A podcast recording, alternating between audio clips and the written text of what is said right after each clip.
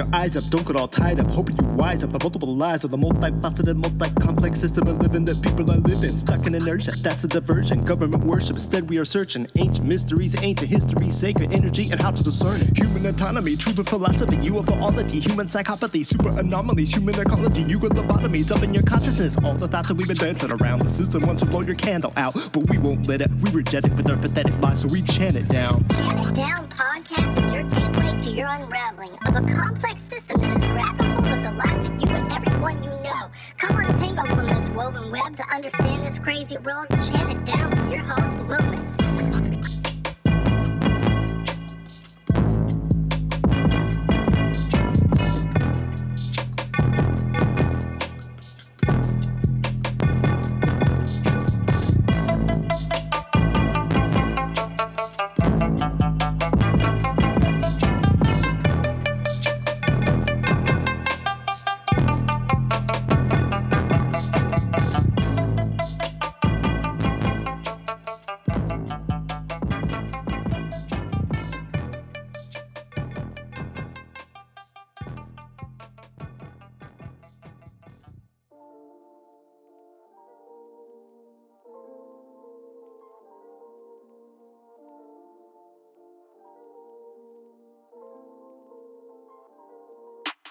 Welcome back to Chant It Down. I'm your host, Loomis. This is episode two twenty-nine.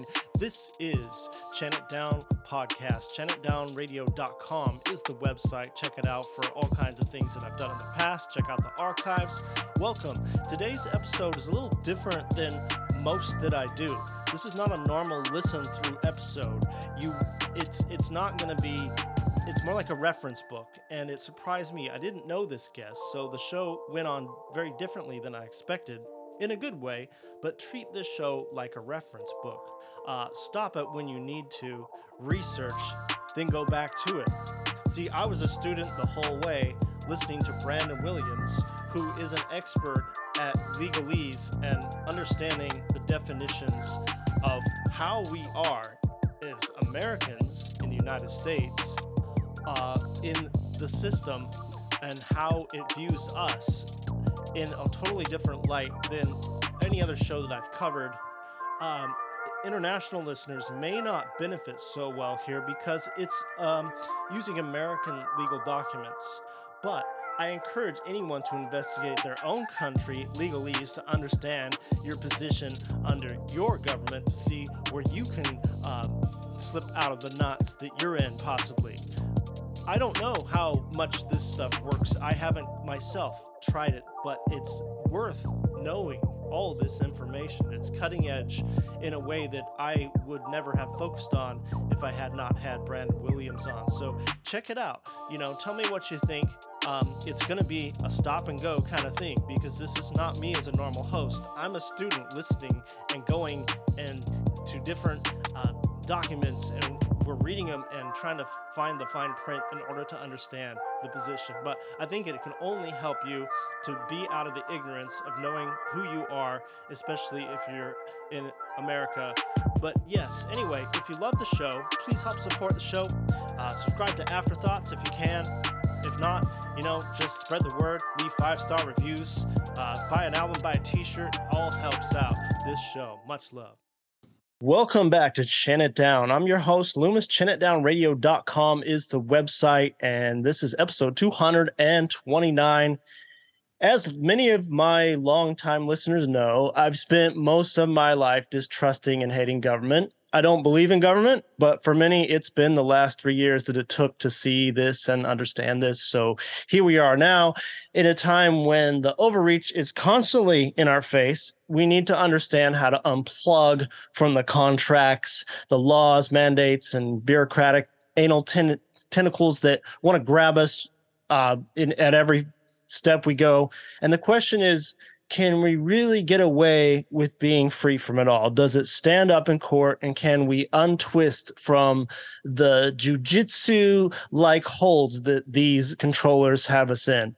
Uh, associates of Brandon Williams, an author and activist, asked me if I would be interested in having him on. And I said, it looks like a conversation worth having. We need to do our part in getting ourselves as free as we can, but still understand natural law and be our own sovereign beings. So welcome to the show, Brandon. Thank you very much. Hello, hello. Who was it that uh, that, that said I should be on the show? Uh, Rebecca somebody. I forgot. Oh, Sorry, oh, yeah, the okay, last okay. name. Yeah. I wasn't sure if you were referred by somebody else or or. or. Uh, uh, no, no, I I um, I didn't know her, but she contacted me. So yeah, Rebecca. Perfect, mm-hmm. Yeah, yeah. Well, welcome to the show. Uh, Thank we, you. We've been bound by laws written in legalese that most of us have no knowledge of understanding. They don't teach us in school, yet we're supposed to know. And they do this on purpose. Uh, they act like we know, and many of us don't have clue a clue what rights we have. So l- let's start with um, how we can unravel from their mess of language. I, I don't usually want anything to do with, you know, because I can't understand it. But it, it, it seems like to me it's all about your consent, and many of us don't know what we are consenting to. That's exactly right. Yeah. So, so I'll just start from the top. I don't know what of, of the, all of this that you're familiar with. Are you familiar with any of this stuff or not so much? Uh, I, I think you're kind of referring to free man kind of on the land sort of things, or uh, are you, or? No, just, just, just the basic stuff, just basic, basic yep. stuff. United States Code, Code of Federal Regulations, Uniform Commercial Code, basic, basic contract law, definitions of words, any of that. Are you familiar with any of that at all? No, not really. Yeah. So inform okay. us. It's it'd be great to hear. Okay. Uh, you know, typically we get called all sorts of different things. I don't really go by any of those. I just read the codes and clean up the definitions. And sure. that's literally all I do. I don't necessarily label it too much. Um, You'll see in the codes, we're going to go into some words and some definitions. I just kind of run off what they tell me I am to some degree, um, because I'm not really very combative about all this. I don't really care, because once you really learn all this stuff, there's really not anything to be too upset about, because it gets to a certain point where not only are they not able to touch you or do anything with you at all, but they also want to pay all your bills, and they also want to protect you internationally. So, uh, it gets up to a pretty insane level at the higher levels. Uh, but at the lower levels, there's a lot to have and gain very, very rapidly. Uh, in this show, I'll go over with all of your audience how they can legally stop paying all their taxes. Uh, and when I say all the taxes, I mean federal income tax, city tax, sales tax, state tax, and pretty much any other tax you can think of, including when you sell a piece of property, uh, including inheritance tax, including... I mean, pretty much everything you can think of. The only taxes that uh, I don't pay, or that I do pay because I don't have a choice and because I have to, is things like gasoline tax, cigarette tax, liquor tax, stuff like that. Things that are attached sure. to yeah. specific items that would just be too much of a pain in the ass to try to get around. And um, we'll start at the ground floor. So, so the ground floor is uh, the definition of the term United States, which everybody thinks they know, and not a soul does actually know the definition. So the definition comes from, uh, if you go to the, uh, I can do a screen share. Well, what percentage of your, your peeps are uh, audio versus video?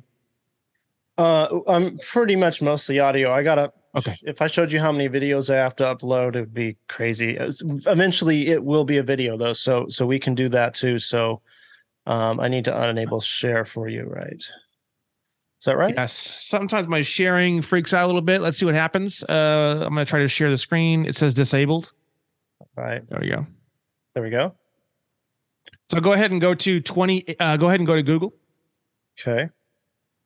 It's actually even better. Do it. Have you do it. This is actually even better than me doing it. Oh, all right. Um, I enjoy it more anyways. Uh, twenty-eight. Okay. Space U S C. U S C. Space three zero zero two. It looks like you already had it typed in there. three zero zero two. Go ahead and push enter after you type that. Okay. There it is.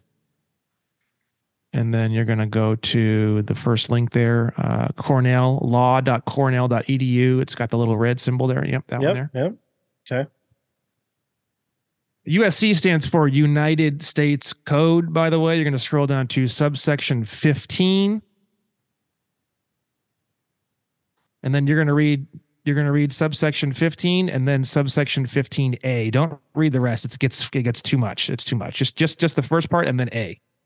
United States means A, a federal corporation, and B, an agency. No, no, don't read B and C. B and C is Oh yeah. Okay, okay. It's all not right, ground well. floor. It's like like a lot of additional okay. stuff. Just A is really all we need to focus on right now, okay? Yep. And then notice uh, which word in section A is capitalized. Federal. Exactly. Which actually has a special definition. It's uh, actually capitalized for a reason, which is a little bit more advanced. Uh, we're not, I'm not, probably not going to get into that to with you right away, but here we go. United States means a federal corporation, and federal is capitalized, meaning it has a special definition. Okay, so keep that in mind. Now we're going to open up another tab.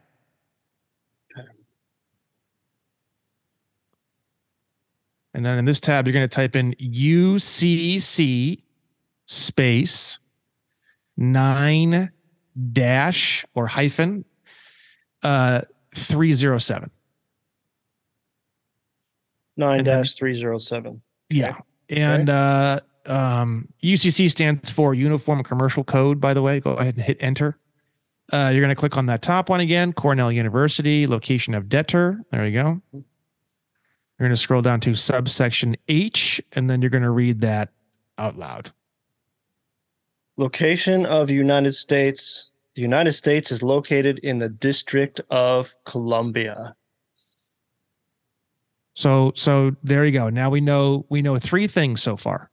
The first thing we know is that United States is a federal corporation. The second thing that we know, even guys that are teaching this don't teach the second point. The word federal is capitalized, which means something special, which we'll probably go over later in the podcast. Sure. And the third thing that we know is that the location of this corporation is inside the District of Columbia. We don't know where, but it's somewhere inside the District of Columbia. It could be on the west side. It could be on the east side. It could be uh, one mile in circumference or diameter. We have absolutely no idea where or how large it is, but we do know that it's located in the District of Columbia. Okay. Okay. Now, the next thing we have to clean up, which I'm not going to probably show you here, show and tell. It's going to be a little bit difficult for me to do it. Uh, is going to be the definition of the term citizen. The legal definition of the term citizen is someone who gives dominion over their own life and existence and property to another entity in exchange for protections of their privileges and their rights. All right. So now that we have a definition of United States, and now that we have a definition of the word citizen, now we're going to take the term U S citizen, and we're going to give you a definition of the term U S citizen. Definition of the term U S citizen is someone who who basically uh, gives up dominion over their life and says that they live in the District of Columbia to a private federal corporation called District called United States, which is physically located in the District of Columbia, in exchange for protections of their privileges and their rights. Mm-hmm. So that's what a U S citizen is, okay? Now, the way the government views it is that you told them you were a U S citizen on all these forms, uh, and they did not force your hand by any means whatsoever. You put, when you go to the D M V and you get your driver's license, it asks you, are you a U S citizen? You literally just click yes or no without any force, without any power from their hand. You clicked yes on your passport. Uh, you said yes, U S citizen. You said yes to both of your parents being U S citizens. Uh, you're filing W nine tax forms, which you actually sign under penalty of perjury. Go ahead and uh, t- pull up another tab and type in W nine form. W nine space form. Okay. All right. Click that P D F up top, I R S P D F. Okay. Scroll down to section two and go ahead and read uh, section two, uh, uh, part two. Read the first part and then number three out loud. Okay. Under penalties of perjury, I certify that, number three, I am a U S citizen or other U S person, defined below. And then and look where it says signature here. Uh, read the wording right next to where it says signature here. Sign here. Signature of U S person. There you go. Yeah. So now we're going to open up a new tab. Okay. And you're going to type in twenty-six space U S C space seven seven zero one.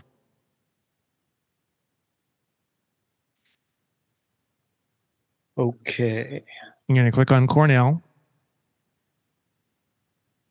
And you're going to go down to definition number one and go ahead and read definition number one out loud. Number one, person. The term person shall be construed to mean and include an individual, a trust, a state, partnership, association, company, or corporation. So as as many people have probably already heard about, um, when you were born uh, and your long-form birth certificate went to the Department of Health and Human Services, they opened up a corporation of your same name in all capital letters. Mm-hmm.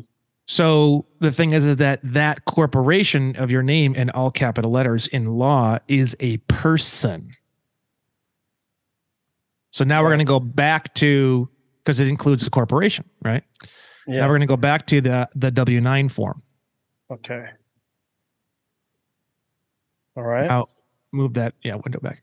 Now, here we go. So now, Uh, knowing that the term person could mean you as an individual or your corporation in all capital letters, are you a U S citizen or other U S person? All right, repeat that question again. Let's see. Now that you know that person could mean you as an individual or you as a corporation, do you have enough information given this form to make a determination that number three is in fact true in your situation? No. Exactly. Because you don't know if they're asking about a uh, a U S person, meaning the corporation, uh, or U S citizen, meaning that you live in the District of Columbia and you've given you've given up dominion over your life in exchange for your uh, privileges and, and rights. You don't know. You don't know the situation. Now it gets worse because when you when you sign these forms under penalty of perjury, uh, perjury is up to one year in prison. It's actually a felony. Mm-hmm. So. Uh, without knowing anything about these forms and without having enough information to actually verify and say that you are a U S citizen or other U S person, uh, you are essentially committing perjury because you actually aren't a U S citizen and you aren't a U S person. Your all caps corporation is a U S citizen. Your all caps corporation is a U S person, but you are not. And that's essentially how it works, right? And we're going to get into how to change all that and and all that kind of stuff. But let me just pull That's up cool. one. Let me pull up one more thing here for you. Uh, okay. We're going to open up a new tab, and you're going to type in. Uh, let me see here. Do, do, do, do, do, do. Okay. Type in twenty-six space C F R, which stands for Code of Federal Regulations. Okay. Space one dot eight seven one dash one.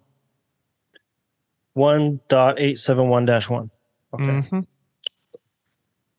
And then All you're right. going to go to the first one there, right there, classification, matter of taxing. And then this is a little bit more complicated. Uh, you're going to scroll down a little bit. I'm going to go ahead and read this because we're going to skip some parts, but go up to part A. So there's two terms that they use to describe every single person in America. Okay. They, they, they basically say a resident alien and a non-resident alien. Okay. Now, every single accountant and every single lawyer in all of America does not know the definition of United States, or when they see the definition of United States, they make some some kind of weird excuse because they're they're they can't emotionally handle the definition, and they, they're they're just they like short circuit, and they're they're like have an emotional reaction to it. Okay, mm-hmm. once you once you understand the definition and you don't have an emotional reaction toward the definition, now the definitions of resident alien and non-resident alien become very very simple. Resident alien is someone who lives inside the District of Columbia. Non-resident alien is someone who does not live in the District of Columbia. If you want to get really, really crazy specific about it, it would actually be someone who lives in the United States, but we don't actually know where inside the District of Columbia the United States is actually located. So you wouldn't really, that that's not a very easy thing to determine, because if you, you could be in the District of Columbia and but not know if you're in the United States or not. Okay. Yeah. Yeah. So I was going to ask, like, okay, so somebody who does actually live in D C, are they a different property than someone who lives in a state? Yeah. Washington, D C is not part of America. Right. If you live in Washington, so, D C, you don't live in America. You are an American. You don't have the Constitution. You don't have the Bill of Rights. You have nothing. And we're going to get into that in a minute. Okay. All right. I have tons of case law on that, Supreme Court Uh, rulings on that, all the good stuff. Whoever, anyone listening to this uh, who lives in Washington, D C, trust me, you're going to be packing your bags by the end of this uh, this, this podcast. Okay. So, so uh, resident aliens and non-resident alien. Okay. So it says here, for purposes of the income tax, alien individuals are divided generally into two classes, namely resident aliens and non-resident aliens. Okay. Now, everybody on the whole country, every single accountant, every single bookkeeper, every single lawyer thinks that means the fifty states of the Republic of the United States of America. It has nothing to do with the, the states at all. It has only, it's only and exclusively involving the District of Columbia, more namely an unknown area inside of the District of Columbia. Right. We don't know. So we just say the District of Columbia to be safe. Okay. Okay. So uh, resident alien individuals are, in general, taxable the same as citizens of the United States. That is, a resident alien is taxable on income derived from all sources, including sources without the United States. Okay.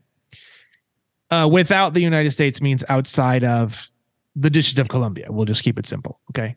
Okay. So non-resident alien individuals are taxable only on certain income from sources within the United States and on the income described in section blank, blank, blank, which when you study that, it doesn't really go anywhere. Okay. It's just kind of like a smokescreen. It's very weird.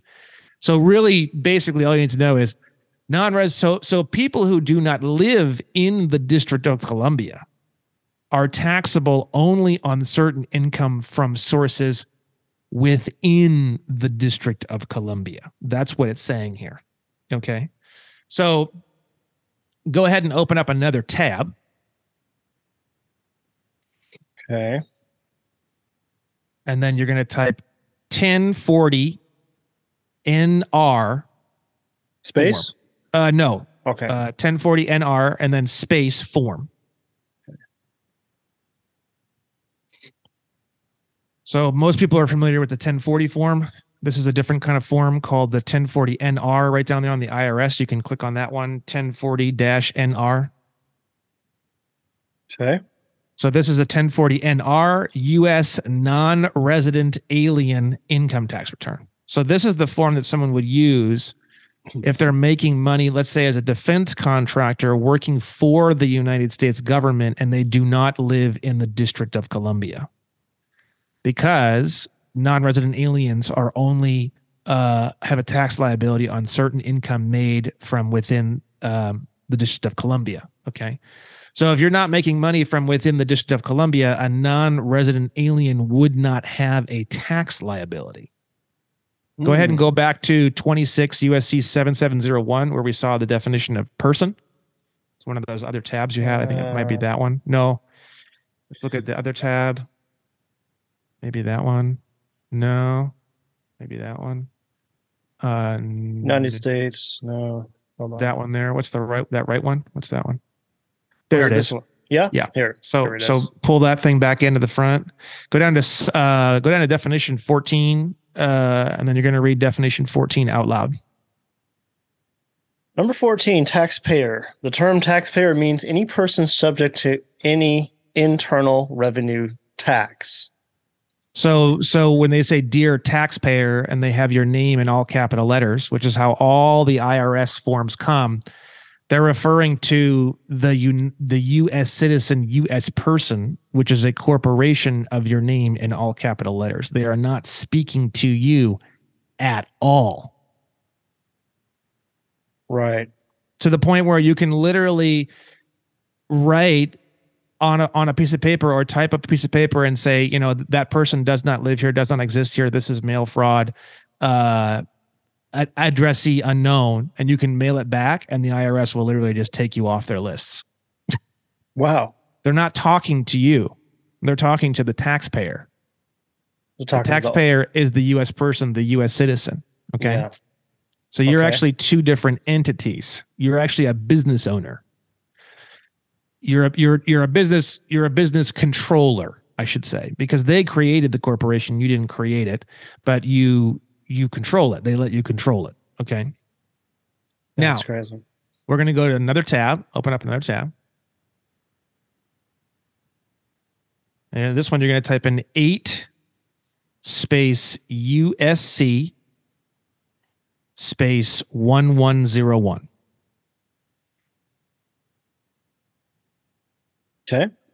Click on definitions right there. And then you're going to go down to section twenty-one. And then you're going to read section twenty-one out loud.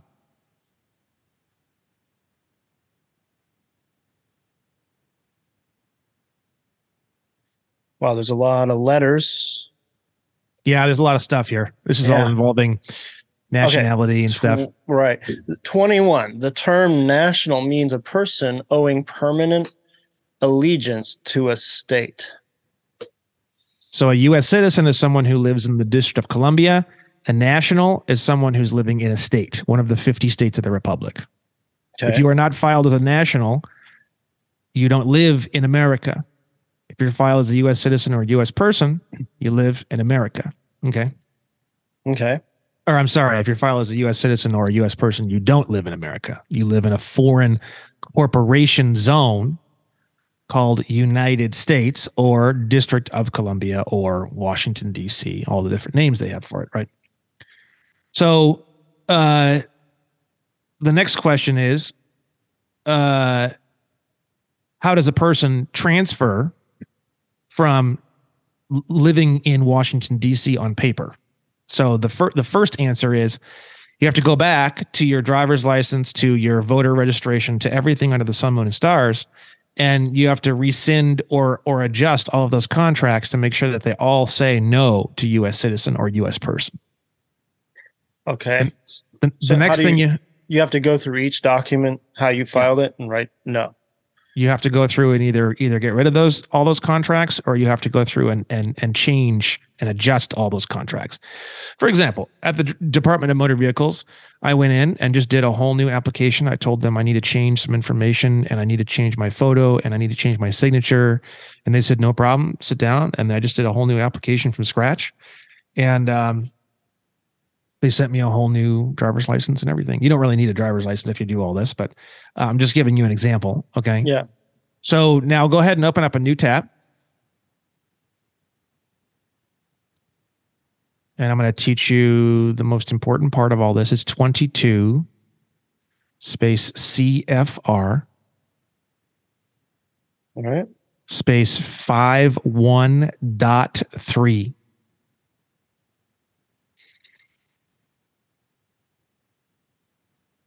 Okay. Click on E C F R up top, the top one. Mm-hmm. I mean, actually, you have Cornell too, whatever. Either one's fine. Okay. So scroll down. And then uh, I'm going to go ahead and read this one. Go ahead and scroll up a little bit. Right there is perfect. So uh, twenty-two C F R. C F R stands for Code of Federal Regulations. twenty-two C F R fifty-one point three is a section. It's called Types of Passports.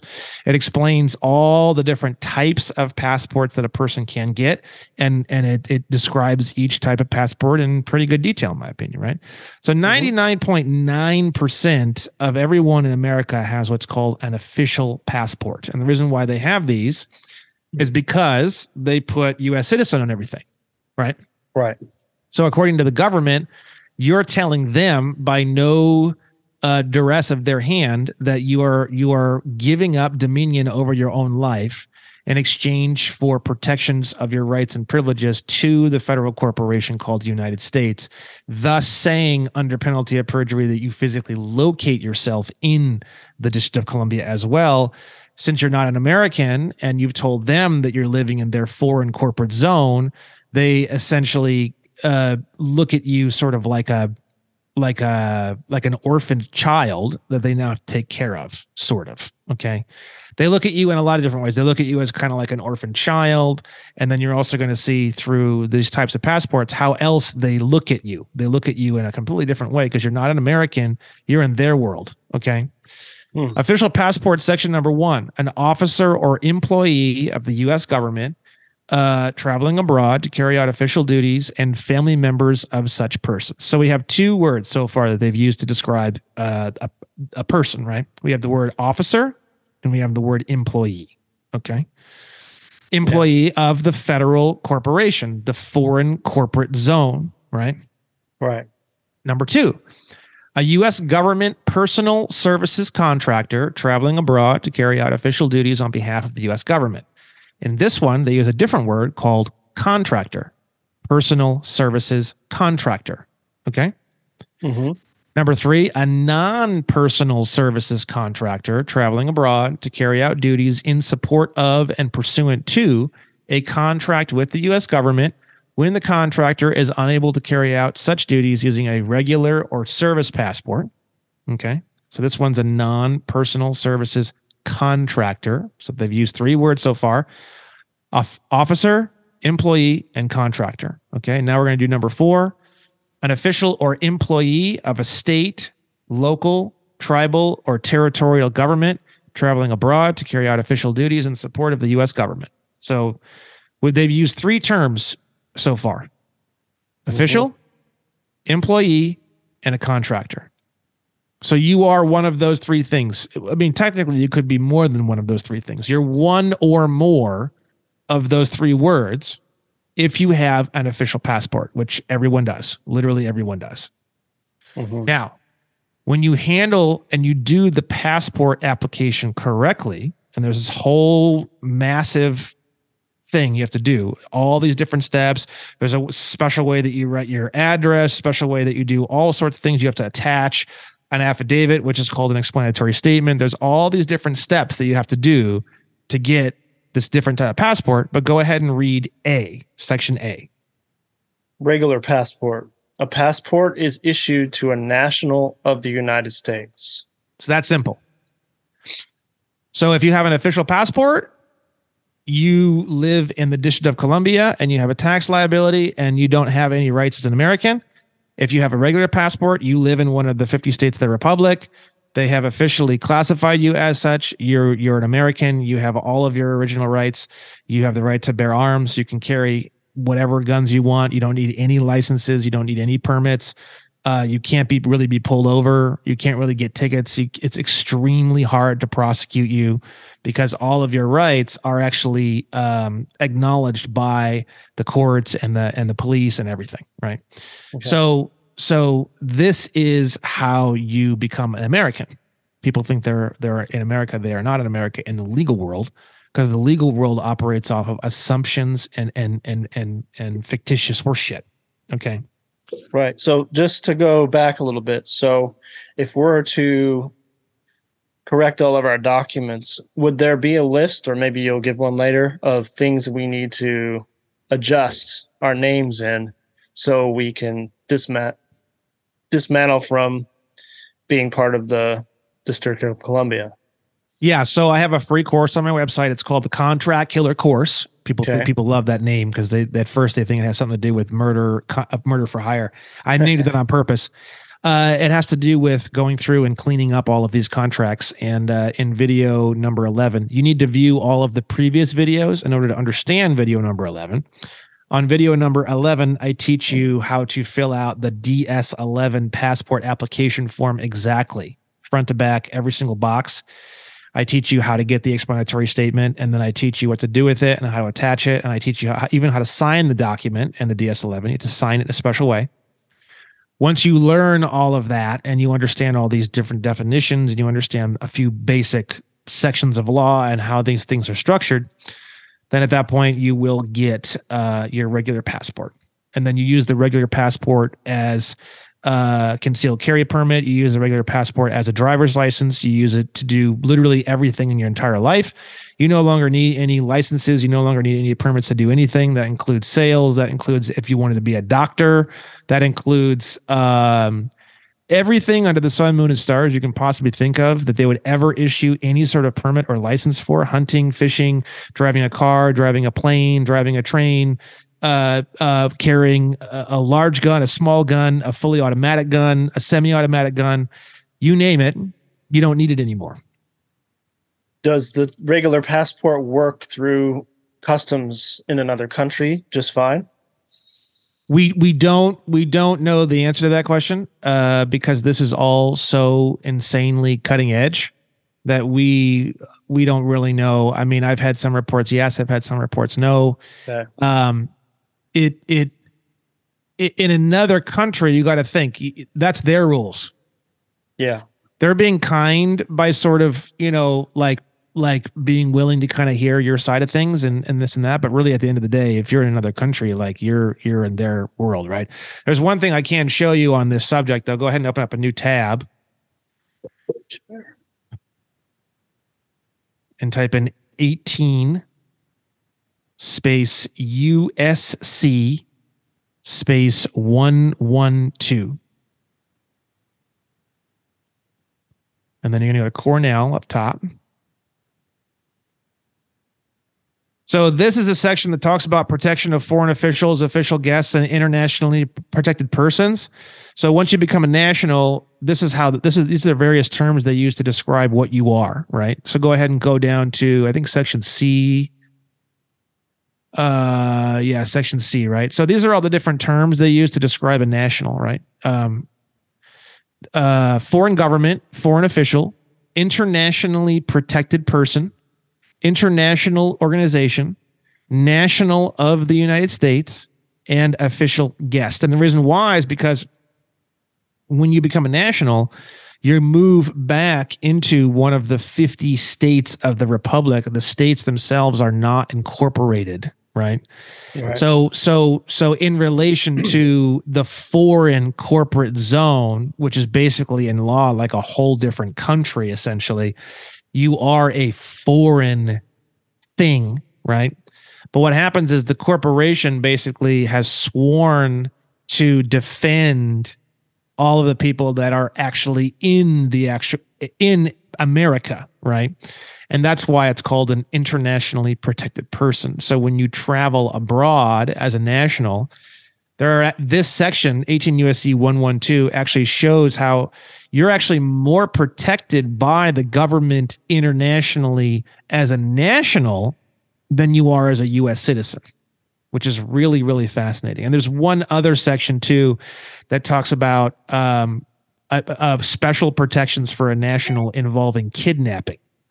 There's a special section where if you're a national and you get kidnapped, uh, there's you, you actually can have access to the Secret Service, and there's actually a whole bunch of other things that you have access to, uh, additional protections as a national that a U S citizen does not have. So you have all the same protections that a U S citizen has, plus the additional protections found in eighteen U S C one twelve and eighteen U S C nine fifty-six. Okay.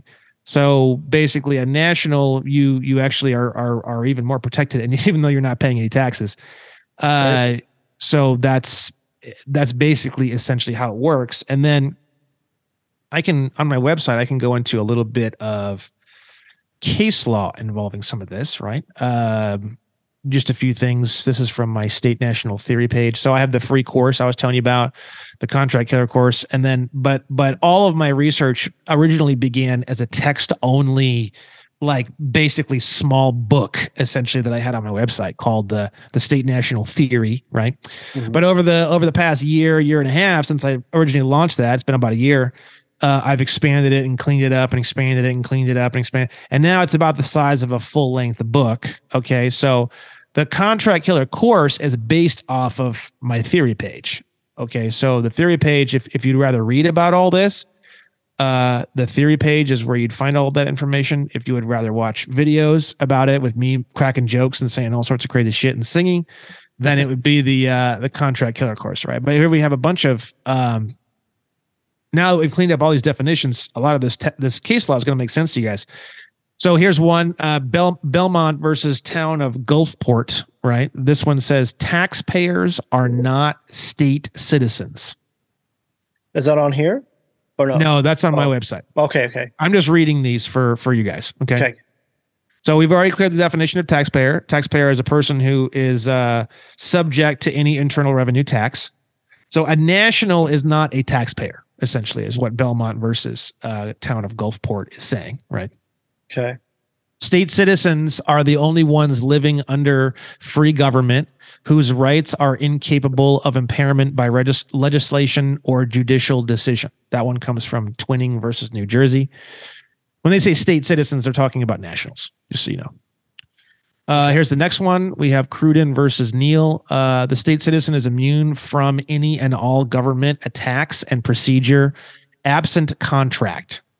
What that means is that If they if if if the government still wants to offer them a contract and they want to willingly accept that contract, they would still be contracting in with the government.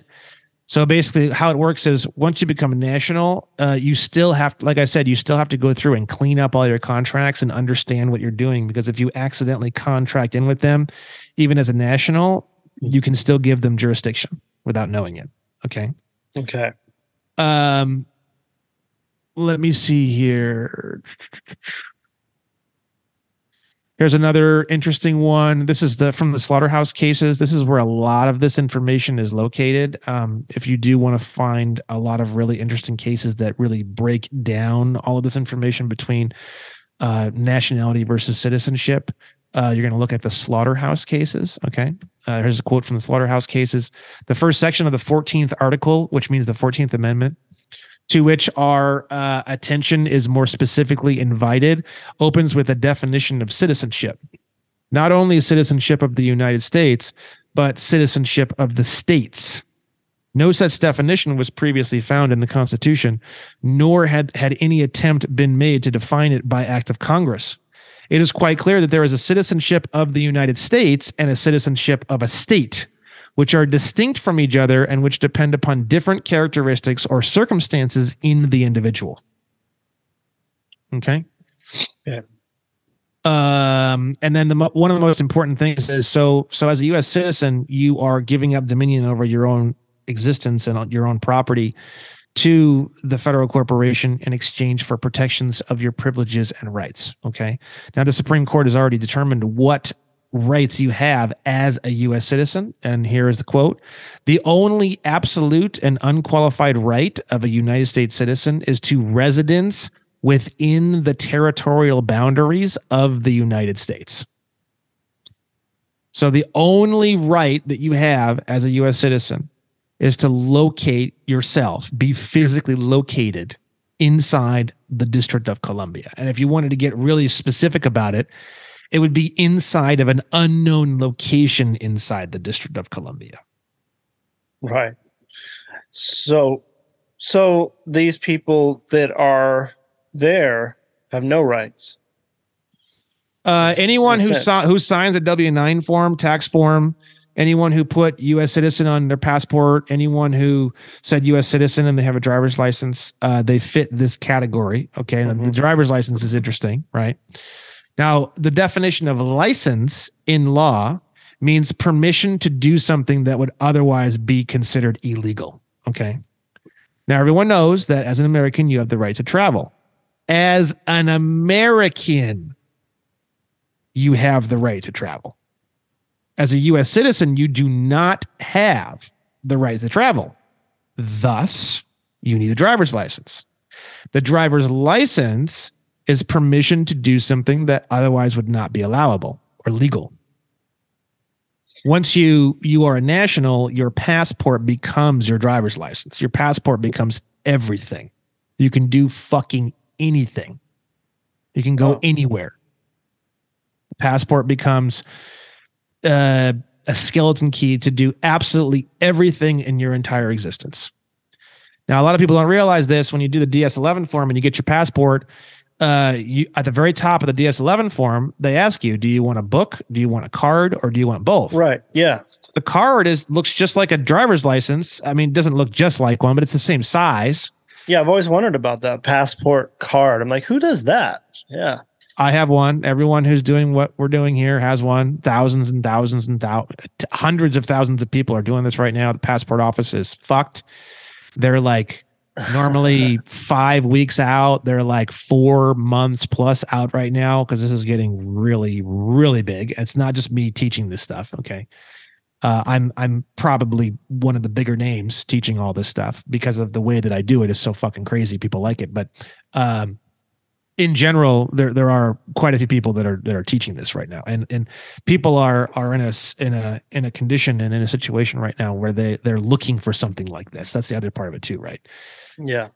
So it's a combination of me being at the right place at the right time to some degree because everyone's rushing, trying to trying to do all this and find all this information, and I just happen to be at the front end of this thing. So, so just to be clear, the passport book, or the pass, yeah, the book is the same as the regular passport. Is that correct?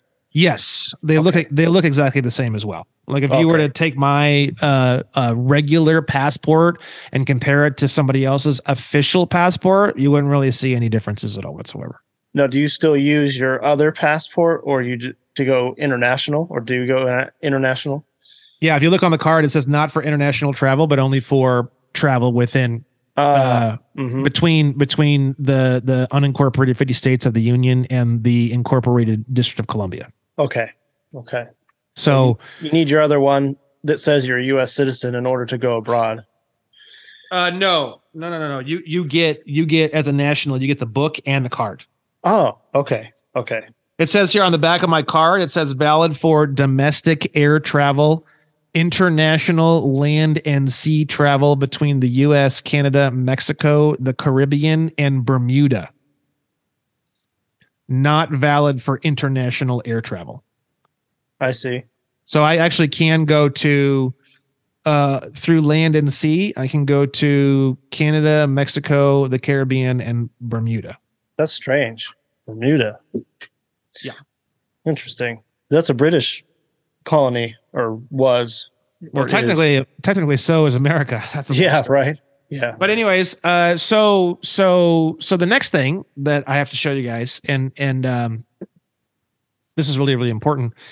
Uh, if we go back to, uh, go back to eight U S C eleven oh one, uh, the one where we saw subsection twenty-one, uh, the definition of national right there. So if you look at uh, if you look at the word state, it's lowercase, right? So so one of the things that they never teach you, it's it's a huge secret in all this information, very, very nasty secret. Uh, when you see the word state and it's capitalized, like State of California, mm-hmm. what that means is it means a private for-profit corporation that is physically located in the District of Columbia and is a sub-corporation of United States, which is also f- located in the District of Columbia, okay? So when you see the word state and it's capitalized, they're referring to a corporation that's in D C. So when you say, I live in State of California and it's capitalized, you're also stating that you live in the District of Columbia. Right. That's why in subsection twenty-one, the word state is lowercase. The lowercase s indicates the original unincorporated actual landmass of the state itself. Yeah. So when you sign up for voter registration, they're not asking you if you live in the state of the, the California state. They're asking you if you live in the corporation called State of California.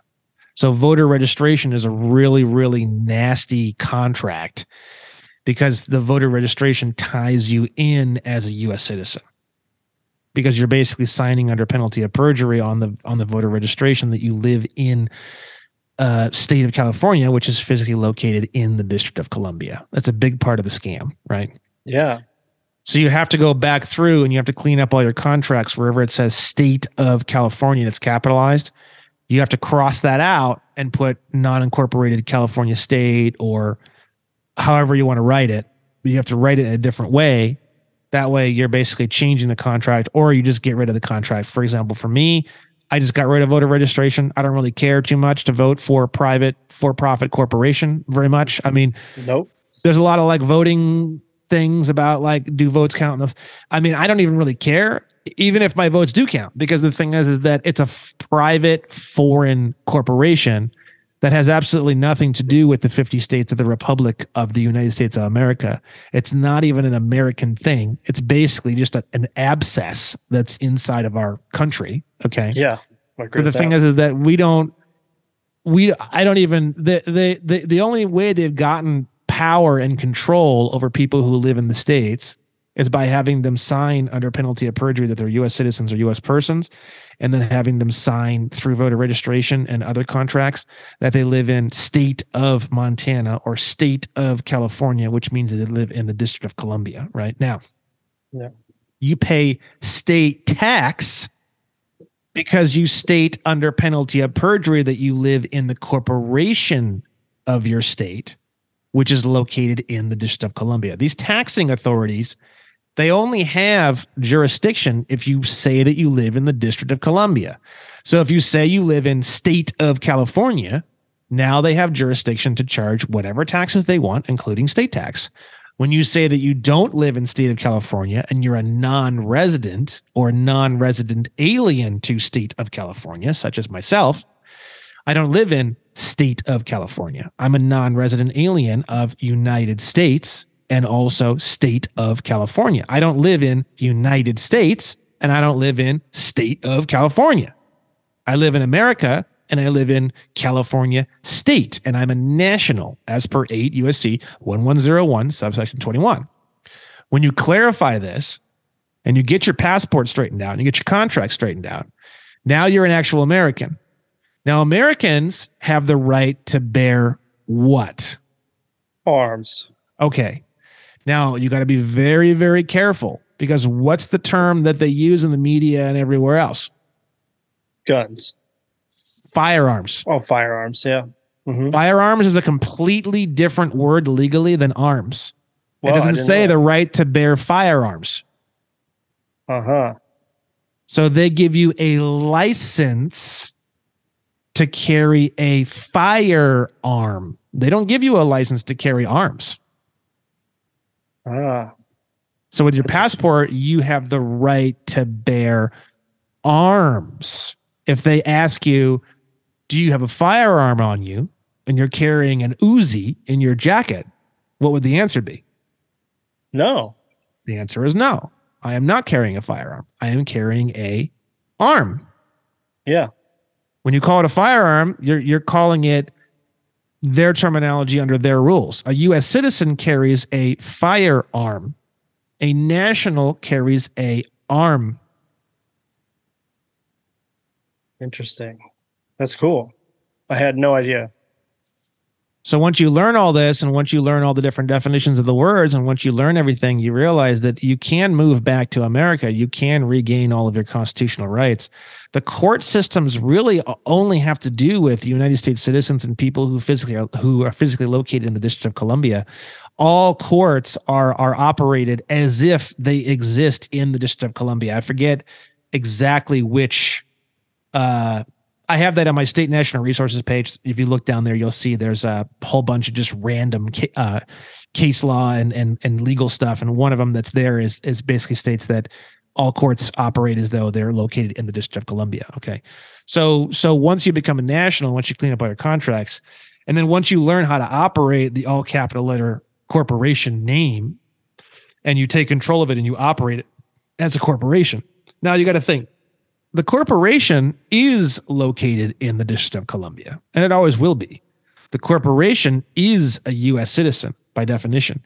The corporation is a U S person by definition. Yeah. A cor- the corporation is a taxpayer by definition. You as a national are not a U S citizen, not a U S person, not a taxpayer by definition. You wouldn't say, I'm not paying taxes. you would say by definition, twenty-six U S C seventy-seven oh one subsection fourteen, by definition, as per twenty-six uh, U S C seventy-seven ten and the one from before, twenty-six C F R one point eight seven one dash one, I'm not a taxpayer by definition. There's nothing to argue about. They're telling you, you aren't a taxpayer. I so see. when they write you, when they write a letter to the all capital letter name and it says dear taxpayer on it, they're actually correct per their own codes. Yeah. They're writing to the corporation. The corporation is a taxpayer as per twenty-six uh, U S C seventy-seven oh one subsection fourteen. Wow. So, so the, oh, the biggest problem, and the reason why I'm explaining all this is because the solution is actually really simple. Quit, quit responding to the corporation as though you are the corporation, because you Correct. most definitely are not the corporation. Correct. There's nothing to get mad about. People get so fucking mad. Okay. When you understand these definitions and you respond accordingly, the I R S will completely work with you. W- once you actually realize what you are, you're the agent on behalf of the principal. We can get into some other words and terms. The principal is the all capital letter name. You are the agent of the all capital letter name. You operate on behalf of the principal, right? Once you start saying these kinds of words, it's just like everywhere else. Corporations give you limited liability. All corporations, not just limited liability companies. People don't realize that. All corporations give you limited liability in commerce. So when you start writing to them and you say, I'm the agent on behalf of the principal and blah, blah, and you start to really understand how all this works, you get yeah. complete. So you get you get diplomatic immunity being a national, and then you get another level of limited liability when you start operating the corporation as though it is a corporation, because the corporation is the only thing that can really get in trouble. You can't, because you have limited liability from the corporation. Wow. So if you pretend that your name in all capital letters is no different than your own little personal Starbucks, that's when you'll start to really understand how the whole this whole system actually works. So are there people, are there are they trying to put a stop to any of this because more people are waking up to this, like yourself teaching more people? Is there any resistance? No, because this is No, because this is all we're everything that we're doing is exactly and precisely as per their codes. I I, I have a my my movement is completely non-combative. Wow. Utterly. Now, the reason why that is, actually, I actually have a technical reason as to why that is. And I'm trying to remember, I believe it's eighteen U S C eleven. Mm, yes. Go ahead and go into your thingy, uh, open up a new tab and type in eighteen space U S C space eleven. And then just hold on for a second when you type that in, because I want to look, because there's two different ones. Kind of weird. We're going to look up foreign government oh, defined. Whoops, I made a mistake. eighteen U S. What was it again? U S C eleven. U S C eleven. Okay. And then you're going to click on the one that says foreign government defined. There it is up top. This is super important. And we're going to read this multiple times because it's, it's, it's somewhat complicated, but not like terrible. So go ahead and read that. The term foreign government as used in this title, except in sections one twelve, eight seventy-eight, nine seventy, eleven, sixteen, and twelve oh one, includes any government faction or body of insurgents within a country with which the United States is at peace, irrespective of recognition by the United States. So we're going to break this down. I know it's a little bit, a little bit complicated. Okay. So, so a okay. foreign government includes any government, faction, or body of insurgents within a country with which the United States is at peace. Now, remember, United States means the District of Columbia. Okay. Right. So, so what it's saying is, is that uh, even insurgents, th- this right here, what you're reading right here, is why all the foreigners that are that are hopping the border are getting all of the all the free shit. This is why, right? And the reason why is because any anybody, even insurgents, if they are at peace, they don't need official recognition by the District of Columbia to be classified as a foreign government, right? So what happens is that a lot of these groups that teach what I teach or are involved in what I teach, they're extremely hostile. The problem with being hostile is you're proving to the District of Columbia that you are not at peace. Once you have proven that you are not at peace, you lose a foreign government status. No one okay. is talking about this. Okay. Yeah, I never heard of it. So the reason why we are a non-combative movement and the reason why we do not have anything and we're not angry and I kick crazy angry people out of our group very rapidly, and I don't want to have anything to do with it, is because once we are no longer at peace with the federal corporation, we lose the foreign government status. I see. So I am a foreign government from United States. Right. I don't need any recognition. I don't need to ask them for recognition. I don't need to Uh, apply to be considered a foreign government. As long as I'm at peace and I prove and I keep it proven, then I will always have and and do currently have my foreign government status. I am a foreign government. Yeah. That's good. I had never heard of that. So that's why you get you get diplomatic immunity. When you hear about diplomatic immunity, yeah. You're looking at it right here. So what is, I know we, going back a ways, you're talking about federal government starting with capital F. Ah, uh, yes. Good, good. Very good. Very, very clever. So when you see the, the, the capital S means the corporate states, the capital F means federal in between the corporate states, not the non-corporate states. That's why it's capitalized.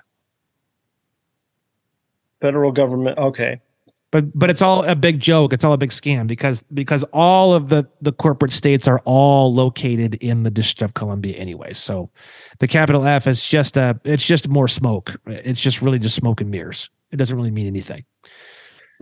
Because lowercase federal means interstate between the non-incorporated states. Okay, capital F means in between the corporate states, but all the corporate states are already located in the District of Columbia. So there isn't any, there, there, there is no such thing as federal when it's capitalized. It's just a word used to basically trick people into thinking something different. It, it really doesn't have any definition at all whatsoever. It's all, everything is basically filed as though it's in the District of Columbia.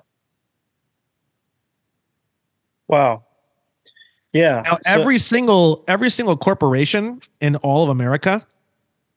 It's actually really crazy. Every single corporate. I will show you this one because this one's almost too crazy to even. I have to prove it. Let me see if I can find it rapidly. Basically, every single corporation in uh, in America. Uh, let's see here. Every single corporation in America is considered a U S citizen. And I can prove that. So uh, every single capitalized name is a U S citizen? Yes. Yeah, okay. So uh, every single corporation as well. Go ahead and go to this next section. Is really fast. I've never done this one on a show before. This is going to be interesting. Okay. Uh, go ahead and go to a new tab mm-hmm. and type in fourteen space C F R space forty-seven point two. forty-seven point two. And then we're going to see if they have Cornell. Oh, yeah. Hit Cornell right there.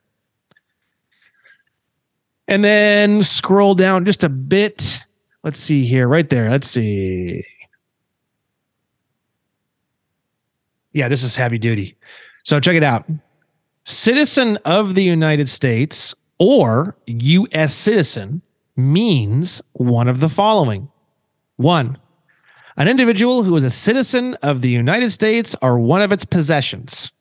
Now, when it says one of its possessions, that means Puerto Rico, Guam, uh, the Virgin Islands. Yeah. yeah, it's territories. Okay. Number two, a partnership, each of whose partners is an individual who is a citizen of the United States. This one's pretty nasty for all you people out there who own businesses. You don't own your business at all.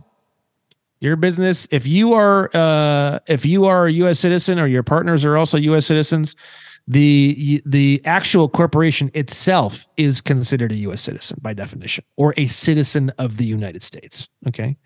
Number three, a corporation or association organized under the laws of the United States or a state. Check it out. Capital letter on the S. You see that? Yep. The District of Columbia, or a territory or possession of the United States, of which the president and at least two-thirds of the board of directors and other managing officers are citizens of the United States, which is under the actual control of citizens of the United States, and in which at least seventy-five percent of the voting interest is owned or controlled by persons that are citizens of the United States. So if you own a company, and uh, even if it's, I mean, I don't know how far this would go, this definition. I imagine even in another country, if you were uh, filed as a U S citizen and you had a corporation or something like that, anywhere really, and it fit this definition, uh, two thirds of the board of directors or seventy-five percent of the voting interest, uh, it, the, the corporation itself would be legally classified as a citizen of the United States or U S citizen. Now, this is also direct proof that um, the all capital letter name is a corporation. It's telling you right here, a corporation can be a U S citizen. So, so this is irrefutable proof that a U S citizen is not just a human being. A U S citizen is also legal, fictitious entities such as a corporation or association or partnership. Right here is this is this is clear as day, uh, total evidence as to that fact. Right. Yeah. So you can also read resident alien definition down below. I didn't even see that. Um, resident alien means an individual citizen of a foreign country lawfully admitted for permanent residence in the United States as an immigrant in conformity with the regulations. Right. So when someone's becoming an immigrant and they're trying to immigrate and they, they have a green card and they have a flare of bullshit, uh, that's all bullshit. You can actually uh, naturalize into one of the fifty states of the republic as a national without having to go through all that bullshit. Wow. Yeah. Because keep in mind, the fifty states of the union are a different country from United States. And, and legally, as per the Articles of Confederation, uh, each state is considered its own country. Each state is considered a nation, which is why it's called a national, national. And it's also why it's called nationality. Right. Versus citizenship. So the hmm. nation of California is actually another really cool way that I could describe the fact that I don't live in the corporation known as State of California. I live in the nation of California. Yeah. So if somebody is, um, so if we're going to talk about currency, it let's, because the currency we use is part of the federal government. I mean, it's Federal Reserve, not really a not a real federal agency anyway, but let's just say, could a nation or a national have their own currency? Uh, so, so currency is an entirely massively huge subject. It's one that, that I'm very focused on right now. Uh, it, it, it's, it's a much, much deeper rabbit hole than, than that. Um, Okay. Well, so we can get into that if you want. Uh, no, so, no I think it'd probably get to derail what we're talking about here too much, but it, it sounds. No, no, I can, I can get into it. I can get into it a little bit, and then okay. You can just kind of tell me. So, so basically the way that it works is a security or a bond or anything like that, right? It's, it's called an instrument, an, an instrument is basically just um, like a signed promise to pay. Like mm-hmm. any any promise to, to pay or something like that would be considered like a security or an instrument or a bond or a or whatever. Okay. Yeah. So if you look at a Federal Reserve note, if you pull one out of your wallet, right, and you look at it, it'll say Federal Reserve note. Okay. Yeah. You can see that up top on the front. Okay. I'm going to put mine in front of the camera here. I don't know where my, there it is. So you can see up top, Federal Reserve note. Yeah. So uh, if you go online, uh, go ahead and open up a new tab. I'm going to see. Let's see how this goes here. Go type in uh, uh, Bill dash of. Or I'm sorry. I'm sorry. Bill um, space of space exchange. Bill of Exchange Act. Four different words. Okay. Yeah. Type uh, hit enter or yeah. And then go to uh, type in type in Bill of Exchange Act of eighteen eighty-two. Well, here it is. Give me just one second here. Bill Exchange Act eighteen eighty-two. The one that we're looking for is legislation dot gov dot U K. You see that? Yep, found it. Okay, good. So this is this is called the Bill of Exchange Act. This is the act that has to do with these kind of things, securities and that kind of thing, right? So go ahead and go down to the definition section, which is always the first part that we're going to, you know, you look up. You scroll down, down, down, down, down, down, down, down. Is did, it, I go, did I go past it? That's it. Okay, uh, hold on. Go ahead and go to, let me look on my screen real quick. Give me one second here. Oh, there's a different one. I want to see if I can find this other one. Can I send you a link somehow in the chat, maybe? Let's see. I'm going to send you a link in the chat on on on Zoom here, and then just click on that. Okay. Let's see. I may have to stop screen share. Hold on. No, I don't think so. Um. Okay. Go ahead and send me the... I just did, yeah. It's in the... Look in the Zoom chat. Just oh, leave the... Right there. It's looking right at me. Okay. Yep. Okay. Click on that. It, it should open... Oh, there it goes. Perfect. That worked. There it is. Uh, go ahead and scroll down. Scroll down. Okay. Um, we're going to get into this as best I can. Go ahead and keep scrolling down, keep scrolling down, keep scrolling down, down, down. Stop right there. Perfect. So this is the interpretation of terms. Okay. Bill of exchange. You've, you heard the word bill. People say bill, bill, bill, right? People say yep. all these kind of words, right? They don't know what it actually means, right?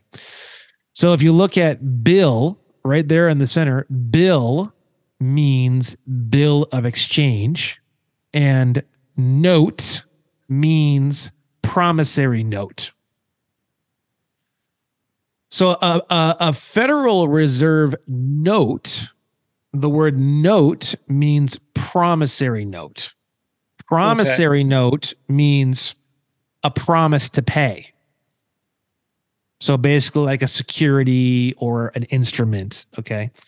So so the word instrument means basically a signed promise to pay. Now, there's another word that we're going to attach to the front oh. of it. Don't, don't scroll down. It's, it kind of gets crazy. Just scroll back up for a second. Okay. So a negotiable instrument, the word negotiable means transferable. Non-negotiable means you can't really transfer it very easily. Like if it had your name on a check, that yeah. check would be non-negotiable. Uh, but if it says like... Uh, to whoever, anyone, that would be negotiable, right? So Federal Reserve notes are promissory notes that are negotiable instruments. So they can be tr- tr- transferred around. They're basically little contracts. They're little tiny contracts that state that the federal corporation owes the Federal Reserve twenty dollars at some point in the future when money is reintroduced into the society, okay? Money, by definition, is gold and silver coins. Right. So, so Federal Reserve notes are not money. They're actually securities. These are little contracts. So you could take the same piece of paper that I have in my hand, which is made mainly of like cotton and fabric, really. It's not really paper. It's partially paper. But you could take a Federal Reserve note and you could you could you could almost clean off the front of it and just say, uh, uh, I um, you have the signatures on here. I, Timothy Gratham, Secretary of the Treasury, promise on behalf of the federal corporation known as United States to pay the Federal Reserve twenty dollars at some point in the future when money is reintroduced into the society. And it has another signature here. This is for the treasurer, the Secretary of the Treasury, and the treasurer of the United States, right? So, so what this is, this is actually a little contract. Yeah. It's a, it's a little promise to pay. A note is a promissory note, which is a promise to pay. It's a promise to pay at some point in the future. Okay. So to answer your question, uh, anybody can, can create promises to pay. Promises to pay are essentially, in this fucked up, weird banker world that we live in, they're essentially considered money. They're not really money. They're considered currency, right? So for example, I own a landscaping company. When people sign up to do services with me, they, they, there's a contract that they sign promising to pay the money on the contract. The contract itself is a promissory note. That promissory note can be sent to the Federal Reserve and exchanged for Federal Reserve notes for the entire face value of the contract. And I'm going to show you exactly what what section of the law teaches you how to do that. Go ahead and open up a new tab. Okay. Hmm. You're going to go to thirty-one space C F R space three two eight point five. Okay. Now, uh, did you open up a new tab on that one? Do we still have the Bill of Exchange Act up? Oh, no. I go back. Did. We need to have both of them up. Okay. Let's open make a, a new tab. Make a new tab. No mistakes. No mistakes. There okay. Um, shoot that, shoot so that one. thirty-one, thirty-one space C F R space three two eight point five. Okay. Click on that, uh, the top one, uh, Cornell. Yep. So forms of endorsement. Now, now you you know the word endorsement on the back of a check and stuff like that, right? Right. So so endorsement, I'm going to give you guys, after having cleared up probably one hundred fifty different definitions of endorsement and, and spending a lot of time trying to figure out what exactly it is. Essentially, an endorsement is basically uh, a, a commanding how something will be exchanged, right? So when you endorse the check, just with like a generalized endorsement, just open, like you just scribble something on it, it's called basically just a open or general endorsement, okay? But there's ways that you can actually do what's called a restrictive endorsement, where you can actually say very, very specific commands as to who the particular security will be uh, exchanged to and how it will be exchanged, okay? So endorsement is basically commanding uh, how how the instrument is going to be exchanged, okay? So so if you scroll up to the, to the very top of this section, we're going to have to clear up something else first before we continue. So we know what endorsement means now. It means a command or approval for, for exchange. Okay. Okay. So basically when you're transferring something away from you, essentially you endorse it, right? And actually the, the actual true word that they use in banking is actually I N D O R S E M E N T, not E N. E N is actually something different. Oh, weird. Interesting. Kind of weird, right? So yeah. I N is actually the proper term. Uh, They they use E N sometimes. It means something different. But anyways, so go ahead and scroll down to uh, a little teeny bit, just right there, right there, up, up a little bit, up a little bit, right there, right there. It's perfect. So when presented by banks, so you have a, you have an instrument. Let's say, for example, a contract from my landscaping company. Okay. Okay. Now I want to exchange the signed promissory note that I have with my client for Federal Reserve notes. Okay. So what I do is I place this particular endorsement from Section A one on the back of a bearer security. Okay. So, so, so the contract itself is a security, right? Now you ask yourself, what's a bearer security? Okay. Now you have to go back to the Bill of Exchange Act. I'm going to explain to you how that works. Let's see where we at here. Yeah. Yes. Okay. Yeah.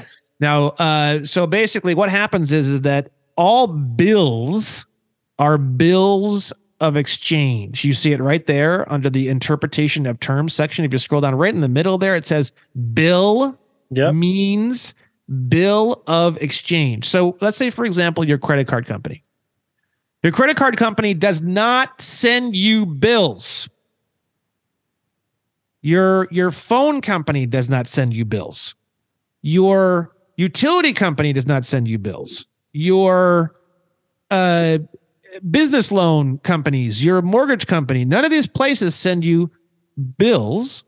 They actually send you bills of exchange.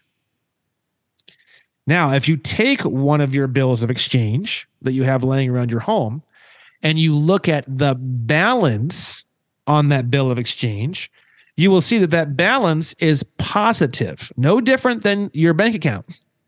Right. So you got to think to yourself, you've been given a bill of exchange that has a positive balance. Now you have to think to yourself, how did this account of which I'm using to purchase things somehow become positive and look like my bank account? The answer to that question is every time you use your credit card, you're signing a promise to pay. You are actually manufacturing securities all day long. You are operating as though you are a bank because your all capital letter name is a bank. So every time you use your credit card, you are the agent on behalf of the principal, which is your all capital letter name, and you are manufacturing promissory notes by signing as the agent on behalf of the principal. I know this is a bit complicated, but I think most people on these kind of shows are pretty intelligent. So I'm going to assume everyone's tracking with me right now. I'm going to go over it one more time, though. A promissory note is a security or an instrument, however you want to call it. No different than a Federal Reserve note. When yeah. you promise to pay something, it's just as valid in law as when the federal corporation promises to pay the Federal Reserve, and it's a Federal Reserve note. It's the same thing. You can call it a Brandon Williams note. Every time I sign to use my credit card, I am creating Brandon Joe Williams notes because I am the agent on behalf of the principal, which is all capital letter names, Brandon Joe Williams. I am creating a promissory note via the bank, basically, which is my all caps name, which is operating as a bank. Okay. Those securities are now being deposited into your credit account as a positive value. And then they're sending you a bill of exchange statement at the end of the month showing you how many securities that you've deposited into the account. They're saying, here's a bill of exchange that has a, a summary of all the different deposits that you've made throughout the month. What do you want us to do with it? That's what a bill actually is.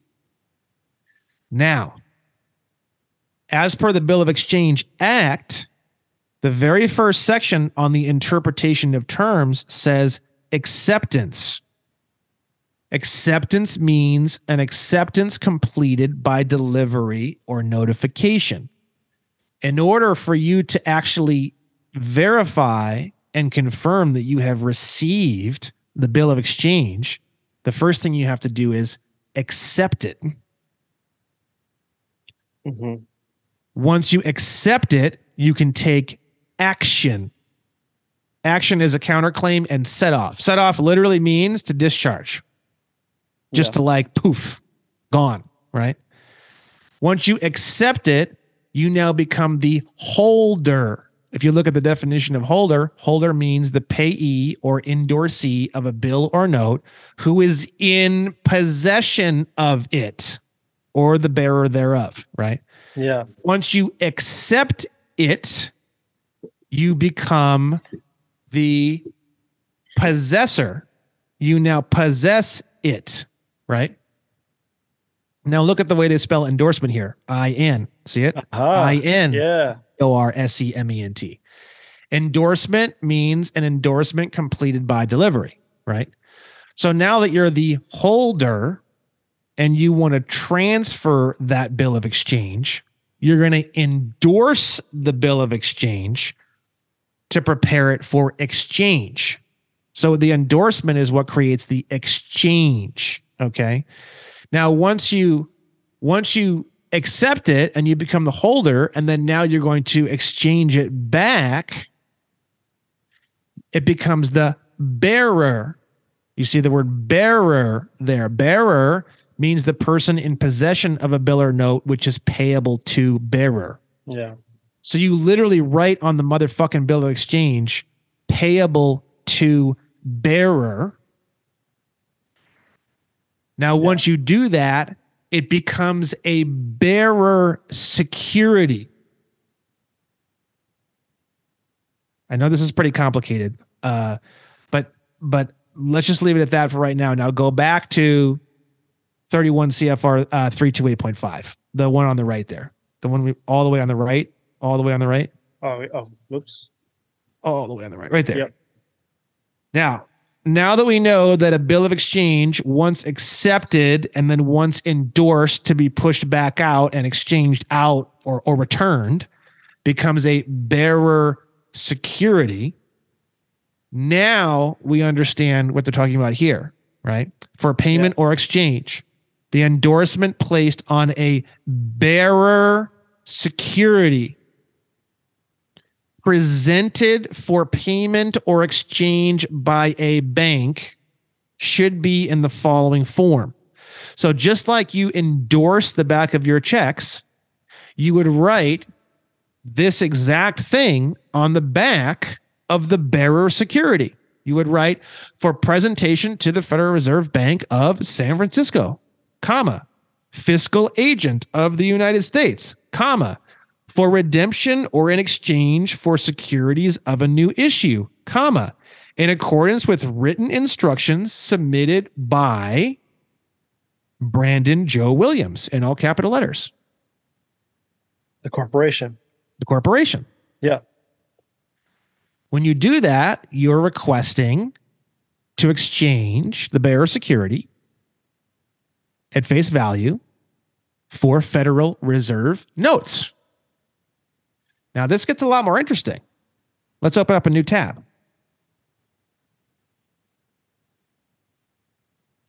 Okay. Type in Federal Reserve Act.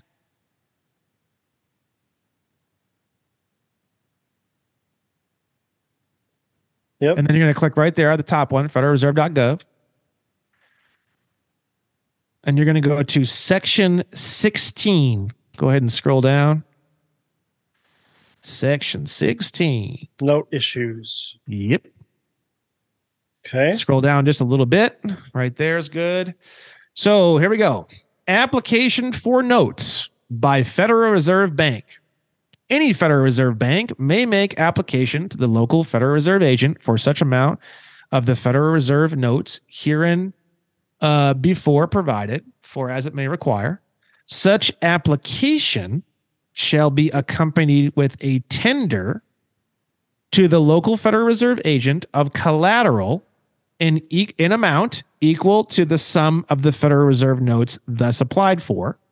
Okay. Now what it's saying there is the bearer security that you're sending them is the collateral that is an equal amount of value to how many Federal Reserve notes that you're requesting. So if I have a signed promise to pay with my client that says they want to do all this work on their on their landscaping and they're going to pay thirty-eight thousand one hundred thirty-two dollars, I'm applying to exchange that bearer security for thirty-eight thousand one hundred forty-two dollars in Federal Reserve notes.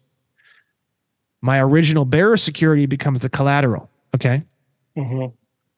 It says here, the collateral security thus offered shall be notes, drafts, bills of exchange, or acceptances. Okay. So it's saying, if you want to send us notes or drafts or bills of exchange, we'll be more than happy to use that as the collateral to tra- to to exchange that particular promissory note for Federal Reserve notes. Okay. Now it says here, um, if you look at that first, that second second sentence, such application shall be accompanied with a tender. Uh, and basically, what it's saying here is that there is no such thing as approval or denial. Every time you apply for Federal Reserve notes and you give them some kind of bearer security, they always approve you. So it's no different than when you do an application for credit or an application for a car. The application itself is the bearer security. The bank yeah. is giving the bearer security to the Federal Reserve, exchanging that bearer security, it's a promise to pay, for Federal Reserve notes. The bank is getting Federal Reserve notes back from the Federal Reserve and then turning around and telling you, oh, I'm sorry, Mister Williams, but your credit score isn't high enough. Your loan has not been approved. Hmm. The banks always, always, always, always, always get the full amount of the Federal Reserve notes of any application for credit you have ever submitted in your entire life, whether it's for a business loan, whether it's for a car, whether it's for a motorcycle, whether it's for a personal loan, a health loan, care credit, doesn't matter. Every single application you have ever submitted, that application itself physically was a bearer security. Interesting. The bank or financial institution wrote an endorsement on the back of the bearer security to exchange that bearer security for Federal Reserve notes. And that application was always, always, always, always approved. The bank got the Federal Reserve notes, turned around, and then told you whatever bullshit reason why they couldn't give you the Federal Reserve notes that you had originally applied for and gotten. Wow. And this is this is how the scam works. This, this is a scam. Whole scam. It is a scam, yeah. Wow. So what happens is you can promise to pay anything you want. And every time you promise to pay in this fucked up world we're living in, essentially, you're creating currency, right? True money is gold and silver coins only. Right. In this fucked up, fictitious, legal world that we're living in with the Federal Reserve, essentially, money is basically promissory notes. Yeah. So to go back to your original comment or question, the answer is yes. Anytime you promise to pay anything, you're manufacturing currency. And you can promise to pay as much as you want, as many times as you want, and you're creating currency every single time. This is what causes the currency of America to expand. Because every time someone fills out an application and turns it in, the application itself is exchanged for Federal Reserve notes. The Federal Reserve notes are printed and exchanged for the bearer security as per thirty-one C F R three twenty-eight point five, subsection one A. Wow. What a, what a scam. But we can use it for our advantage. So to use it to your advantage, you're going to go down on this same page, the Federal Reserve Act, to section twenty-nine. Um, section twenty-nine is the the penalty oh. section. There's a lot of things in the U S Code about all this too. Uh, there's a lot of penalties. Uh, I have it all on my website in my State National Resources section. There's all sorts of massive, massive penalties for uh, uh, stealing negotiable instruments, uh, creating negotiable instruments under false pretenses. There's all these different sections in the United States Code that you can use to nail someone with just ungodly levels of of fines and, and jail time. It's a massive criminal penalties, right? But even above and beyond that, we have the Federal Reserve Act, subsection twenty-nine or section twenty-nine. This is a multi-tiered system where whenever they fuck around with this or cause misconduct or or do anything weird, or if you scroll down, we start getting into uh, a breach of fiduciary duties. You start seeing that right there uh, on on C, third tier, number one, subsection C. You see breaches any fiduciary duty. Fiduciary means like trustee, someone who's responsible for your well-being, that kind of thing, right? So, so, so this section basically goes into that at the third tier, when these banks are fucking around and not giving you the money that you applied for, uh, the penalty for that is a one million dollars per day penalty. The problem is, is that no one is using any of this information. So they run around and do whatever they want because no one's, no one's actually slapping them with these big fines. Okay. Now, a lot of people think that the million dollars a day, does it go to me? I could use a million dollars a day. No, it doesn't. It goes to the Treasury. If you scroll down a little bit farther, you will see um, that uh, there it is, assessment. Any penalty imposed under subsection A, B, or C shall be assessed and collected by um, the Comptroller of the Currency for a national bank, and a state member bank is uh, collected by the board. And then I believe if you go below that, it says that it'll be, yeah, go down to disbursement, subsection G. All penalties collected under authority of this uh, paragraph shall be deposited into the Treasury. Yep. Now, it's okay. It's okay. I mean, you know, uh, you're not going to get the million dollars per day, but what you are going to get is you're going to get your motherfucking loan approved. So let's say you want uh, a Rolls-Royce Phantom, brand new Rolls-Royce Phantom. If you go in and you submit an application, they're going to say, go fuck yourself. You can start a legal process and you can actually sue them under the Federal Reserve Act, section twenty-nine. And, and you can sue them for these three tiers. And what happens is they get freaked out because now they're, they're getting charged a million dollars a day. And then at that point, they'll acquiesce and they'll say, okay, okay, okay, fine. And they'll give you your brand new Rolls-Royce Phantom. With no money down, you don't make any payments, nothing. They'll just give it to you. Wow. You have to you have to twist their arm. I mean, this is like, you know, this is uh this is stuff in court. This is a whole process. Yeah. yeah. You're build you're you're essentially building up a whole case and you're going to pressure them into doing what they have to do. But when you do it that way and you move down that road, if you applied for a, a, a nine hundred million dollars business loan, eventually, as once they acquiesced, they would give you nine hundred million dollars. It's good to know all this. It's good to know all the ins and outs because I've learned everything today. Nothing I've there's nothing that I knew before I started talking to you. So it's pretty, pretty awesome to be able to find out all this new information. Um. So, no. so, so when you're, so if you look at Article One, Section ten of the Constitution, it says that no state shall make any, um, anything money basically besides, you know, gold and silver coins. So the way, what actually works is we have two different countries. We have the original Republic, uh, the individual fifty nations yeah. of the United States of America.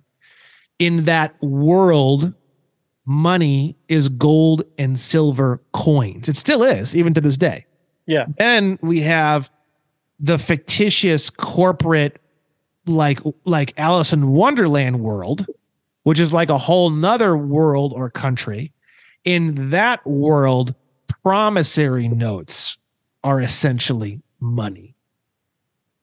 But in order to operate in that fictitious world, there has to be a corporation. That world is only composed of corporations. That world is not composed of, of human beings or, or bodies. The only right. body is literally called uh, like a legal body or a fictitious body. They actually use the word body, right? Yeah.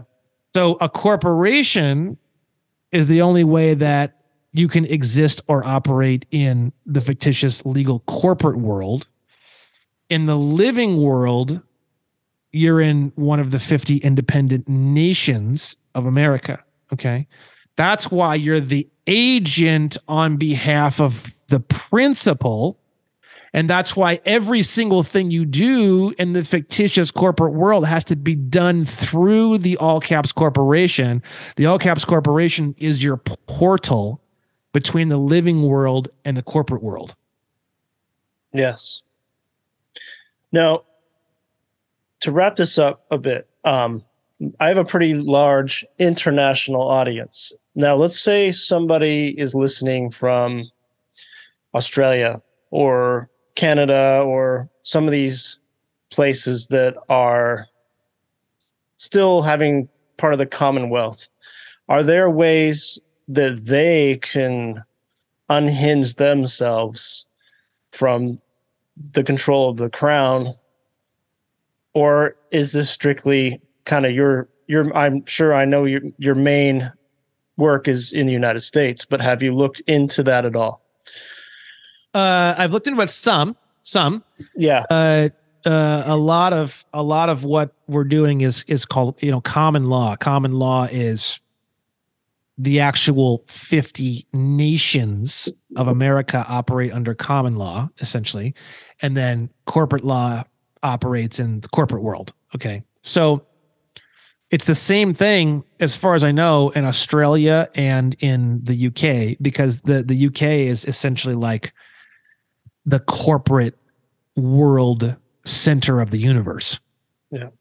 Uh, the, the District of Columbia is essentially a sub-sector. Uh, there's a section of London which is incorporated in the same style as... Right, the City of London. The right. City of London. The yeah. City of London is is the is the the the the primary corporate world, and the District of Columbia is a sub corporate world underneath that corporate world. Right. So you have the U K, and then you have the corporate little thing in the middle. It's the same thing with the, the America, and then it has its little corporate thing in the middle, right? Yep. So the three, the corporate triangle is essentially the incorporated section of London, the District of Columbia, and Vatican City. That is the, the I guess you could say, the unholy trinity. I, I don't know. I, I don't know a whole lot about Vatican City. I don't know if it's like Vatican City is like has two parts to it. One part's incorporated, one part's not. I, I don't, I just don't know. Like a lot of people, oh, Vatican City, oh, it's all evil, blah, blah. I don't know about all that. I don't know. I, I try to stay away from jumping to conclusions and stuff. I, I try to just, you know, Vatican City either is incorporated or is partially incorporated, or or something about it is tied into this whole system, whether it's good, bad, whether it's, you know, whether the popes, I, I just don't know. I, I, I'm not, I'm not going to jump to any sort of like thing yeah. and say all this, oh, that's, uh, uh, you know, people, oh, you know, that, you know, I don't know. I have no idea. All I know is, you know, it, it is what it is. And uh, we we we have the corporate world. The corporate world has been overextended to a vast degree. Uh, the corporate world is weird because the corporate world, once you become a national and once you learn how to operate and once you learn how to operate the Federal Reserve Act and once you learn these various laws and stuff, the corporation of the United States wants to pay all your bills. It wants to issue you as much credit as you want. It wants to it wants to give you infinite money. It wants to protect you internationally. It wants to uh, give you court systems that you can use to to settle disputes. It wants to do all this stuff, all this great stuff. It's actually great, but it it's fallen into this really dark, weird thing where now it's being used as this like giant system of trickery and definitions. Absolutely. And now it's turned into this sort of slave system through ignorance and through the definitions of very, very carefully, uh, very, very, uh, uh, uh, the, the words are basically where you, where you see and you go, oh, this is evil. There's something evil about the fact that they're creating United States, and it's a corporation, and it's located in the District of Columbia, and now they have United States citizen. And it's like, they don't tell anybody. Any, if anybody knew any of this shit, no one would be putting yes for, you for U S citizen. Right. And they know that. And that's the part where it's, it's dark. That's the dark part of it. Um, so, uh, so, so yeah, that's, this is a, this is kind of a really general overview of, of a lot of the information here. Um, And and and the, the most important aspects are cleaning up your contracts, getting your passport straightened out, and then learning how to operate your all caps name as a business. And you're the agent on behalf of the principal. The all caps name corporation is the principal. Same thing with your uh, credit card, uh, card member agreements. If you look inside the card member agreement, they're going to use the word principal. Yeah. You are the agent on behalf of the principal. They're sending they're sending a bill of exchange to the principal, and you are the agent on behalf of the principal. You're the one who is accepting it on behalf of the principal, converting it into a bearer security on behalf of the principal, and then sending it back to discharge the account on behalf of the principal. When you do that, all your debts just vanish. You can do it with anything. You can do it with I R S bills. The I R S is actually the easiest one to do this with. You can do it with I R S bills. You can do it with um, credit cards. That's the hardest one to do it with. Uh, credit cards will discharge, and then they'll close the accounts. So uh, we're learning how to strong arm them into keeping the accounts open so we can continue to discharge month after month after month. That's actually where a lot of the research is literally right now as we speak. Uh, you can do it with Uh, your mortgage. That's easy. I mean, they're going to put up a little bit of a fight for something like a mortgage, but it's easy to do. You can do it with uh, any debt, collections debt, uh, city debt, state debt, debt that some payroll organization, like in, for example, the Employment Development Department in California, you can do it with them. You can do it with anyone. And the reason why, I will show you why. Go ahead and open up a new tab. And then you're going to type in uh, U C C space three dash six oh three.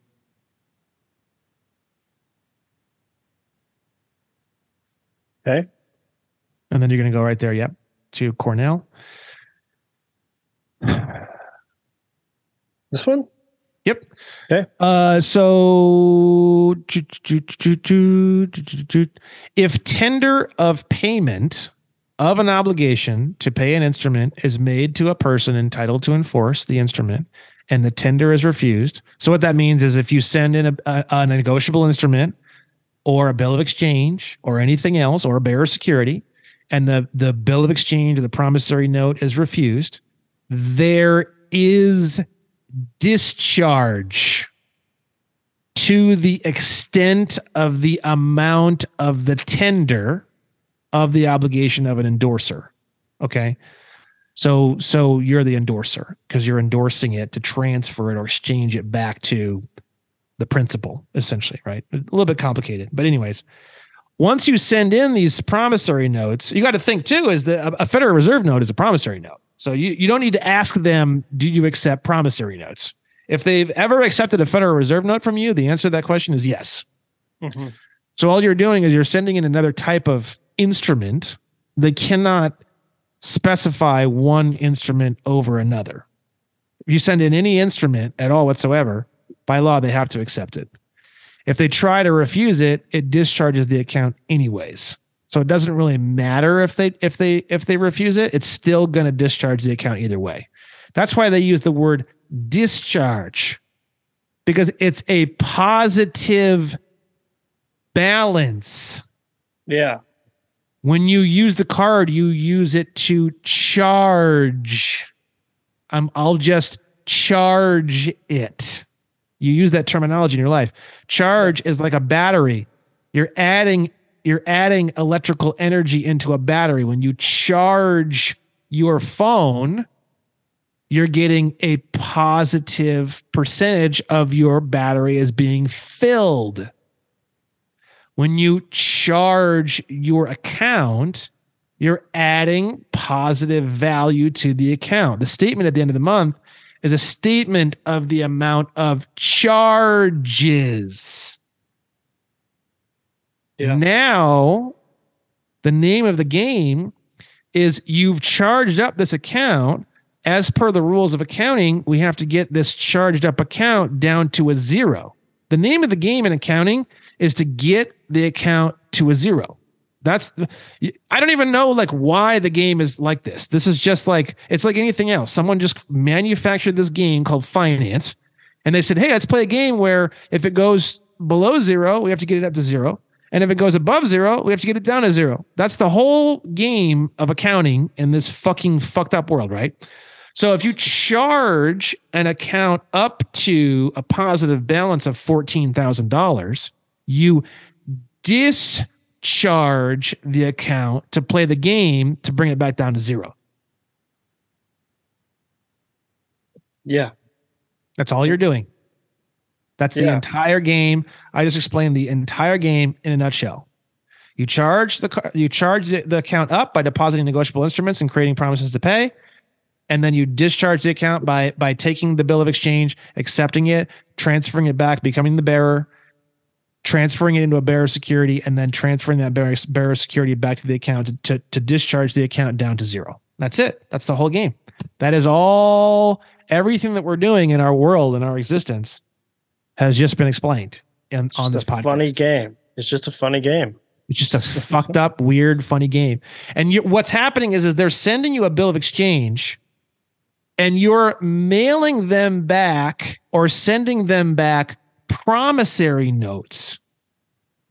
So they're saying, hey, we have this positive balance from all these other promissory notes that you've already given us all month. What do you want us to do with it?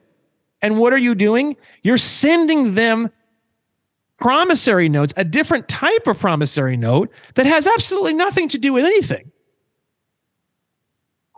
What they're doing is they're accepting the promissory notes that you're sending them as a donation, because you're failing to perform as per the Bill of Exchange Act as the agent on behalf of the principal.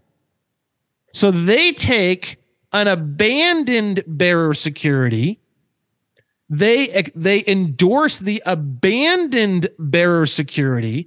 They send the abandoned bearer security into the Federal Reserve to exchange that. Plus they accept your Federal Reserve notes. Yeah. Wow. And in, in, a, in a court of law, they put up their hands and they say, hey, we sent the guy the fucking bill of exchange. He's the one who failed to perform. And guess who's right? They are. It's a big scam.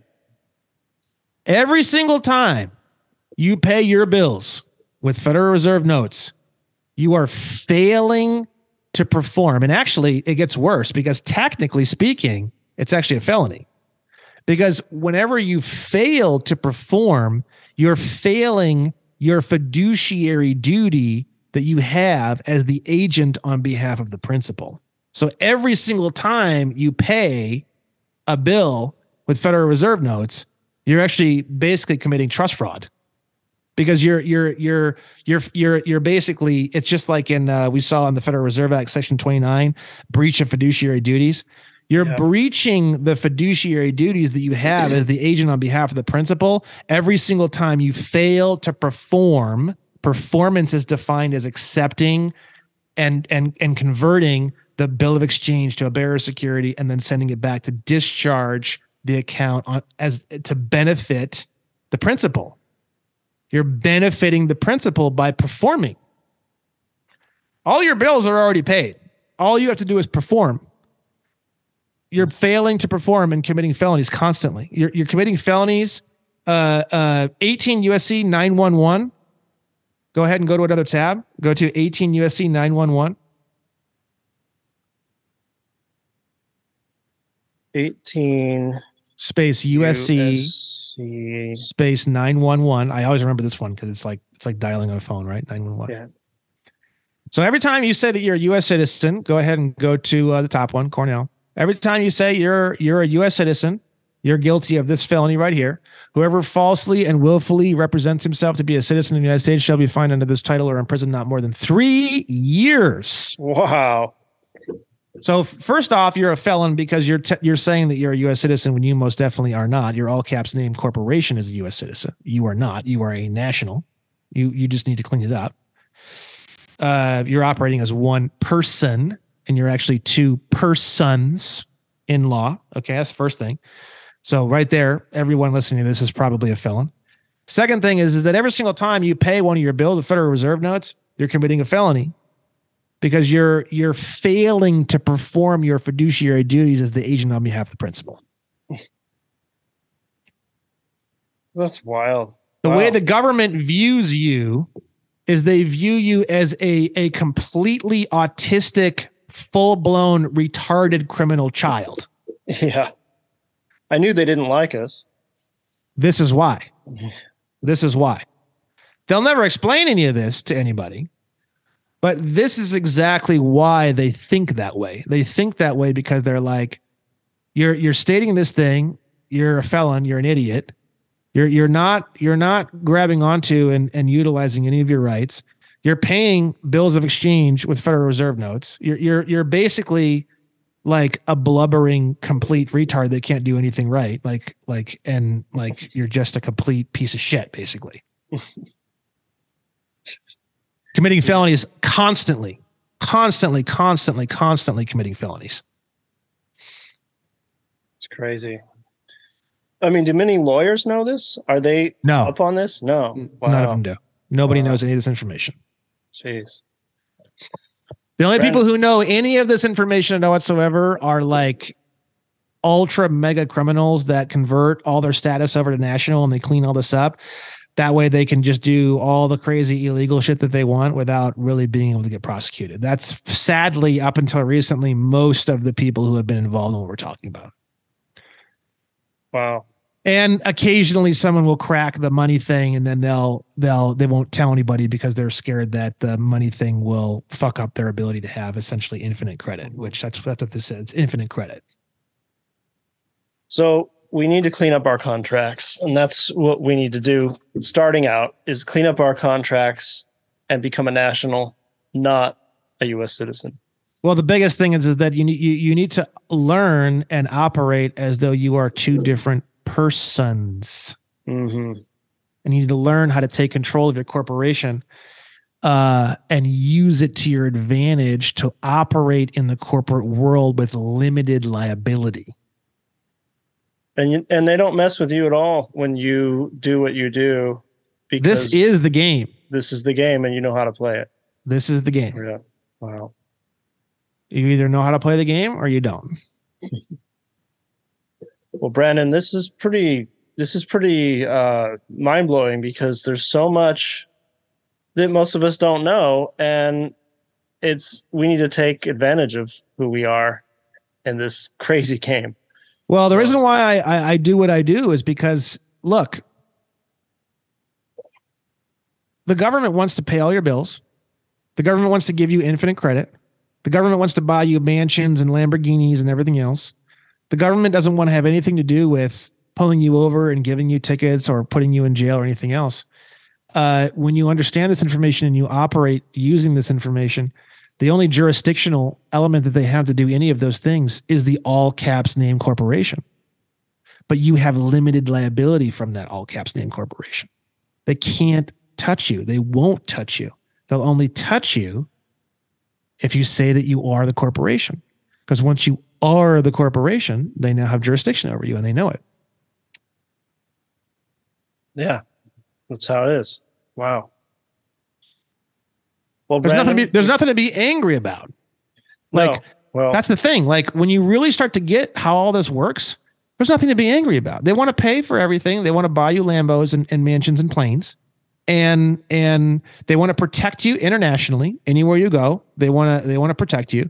And because you don't understand any of this, and because you don't operate using this information, and because you don't take the time to understand the way the game is played, they they get a little pissed off, a, a lot pissed off, and they think that you're the biggest piece of shit in the world because they've set all this up for you, and you're not, you're not, you're not, you're just an idiot, and you're not, and you're just angry at them because you don't understand, and and it, that that's what creates the contention.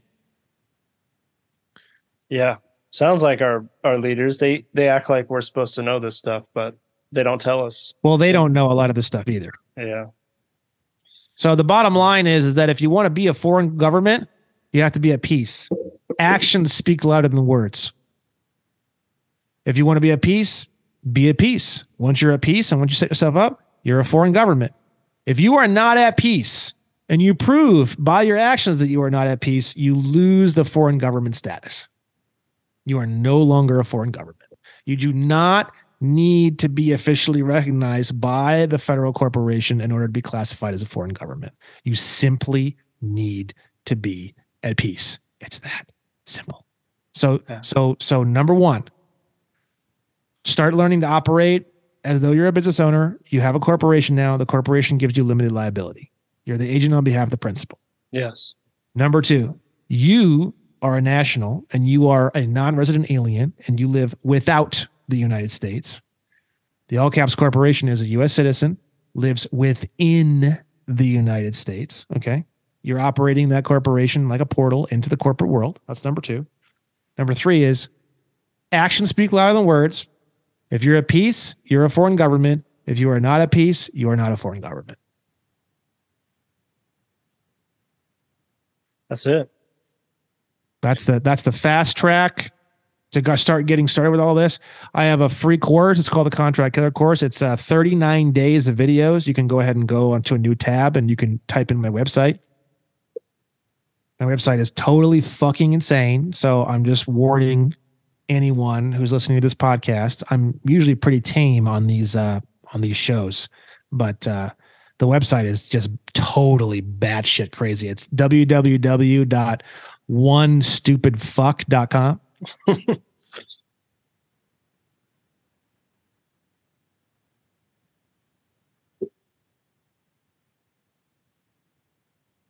we go. It's going and, slow. Uh, maybe I have too many tabs open or something. Yeah, maybe something like that. It's, uh, okay. All right. So here's my website. There's my logo, everything else. Okay. Now on the, on the left-hand side of the screen, we have a step-by-step guide. That's for people who are just starting out. Um, I wrote a whole, so many people were confused. Where do I start? Where do I start? So we have a step-by-step guide. There's a lot of good info there. I have a bio.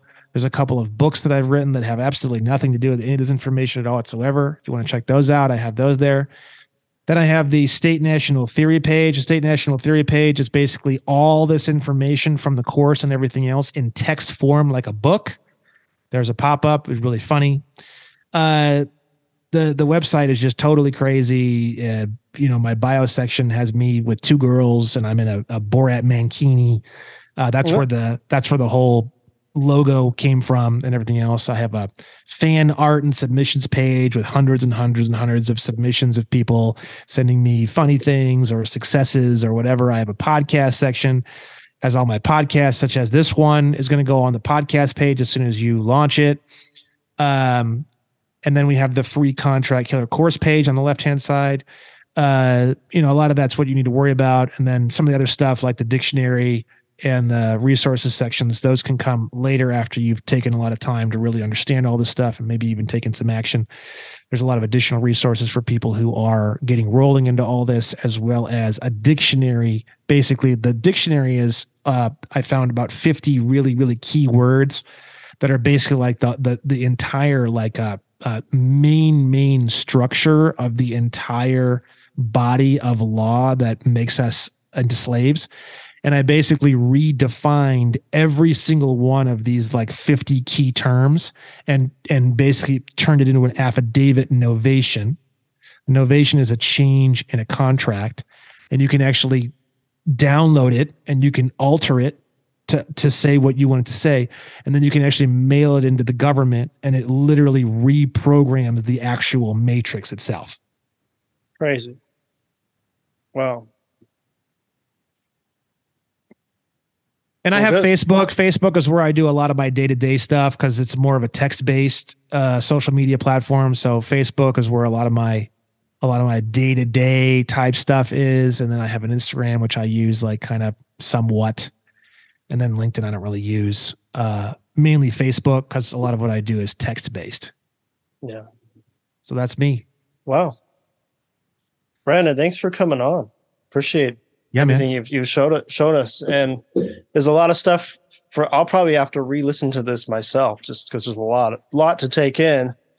But I believe it'll all make a lot of sense, and and uh, I I, I go a little go. I go pretty hard on these shows. Uh, I'm getting more and more and more hardcore, and the reason why is because the the people on these shows are generally quite a bit higher than your typical intelligence level.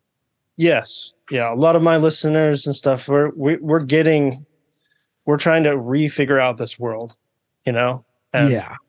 And that takes intelligence. It's not just, you know, because you, you have to be willing to get go outside of what people normally think. So people are already here for that. So if they want to take it a notch further, this kind of stuff. Great. And just to be clear, my free course is quite a bit of a lower gear than what we've gone into this podcast. If if this if this show is like quite a bit above your head, the course is is quite a bit. I would say like th- this this podcast is probably three or four x the speed and intensity of what the course is. The course is quite a bit of a lower gear. So if you're if you're feeling like this this this podcast was a bit over your head, the course is going to be perfect because it's it's not going to be, you know, I'm starting to kind of test the waters on some of the newer shows that I'm doing right now and to see how hard and how fast I can push this information without it kind of exploding in my face. Uh, so I am starting to do a lot of that. The course is, I mean, you could take someone who literally doesn't know a damn thing about any of this stuff, doesn't even watch or listen to any of these kind of shows, and they'll be just fine. Okay. Well, good.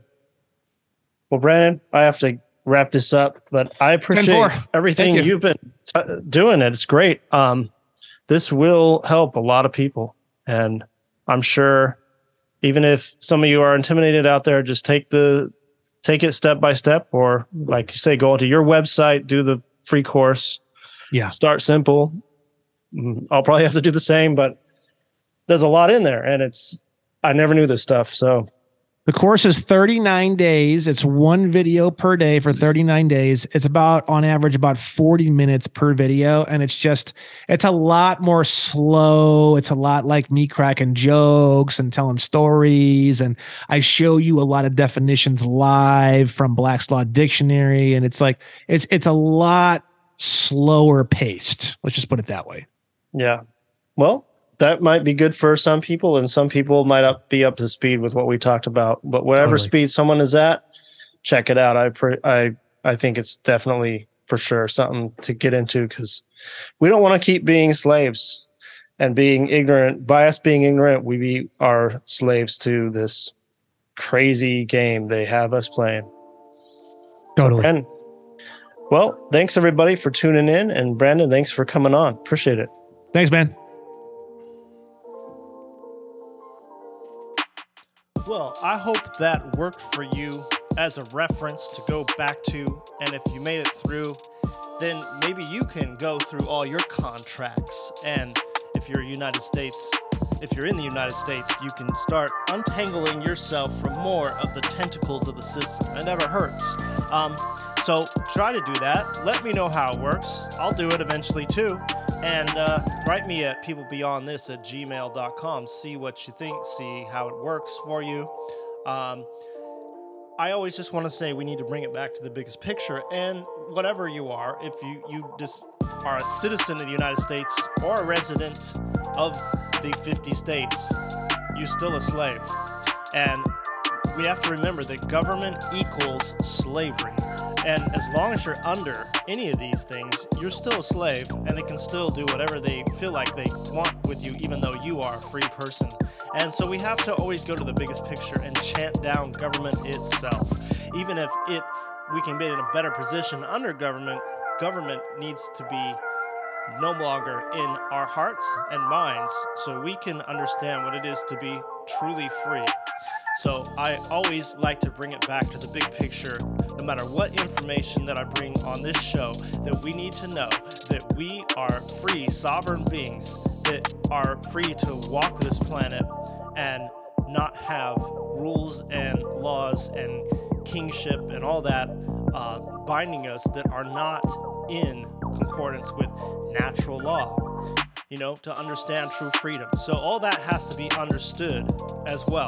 But you might as well try to untangle yourself from this crazy web of legalese that they're trying to put on us. Well, anyway, next episodes, I'll be putting out all kinds of different great information for you that you will enjoy. Please help support the show. Five-star reviews. Um, you know, if you can support financially, go ahead and subscribe to Afterthoughts. Uh, buy an album. Donate on the website. It all helps on this one-man show. Much love. Chant It Down. We'll be back with more episodes soon.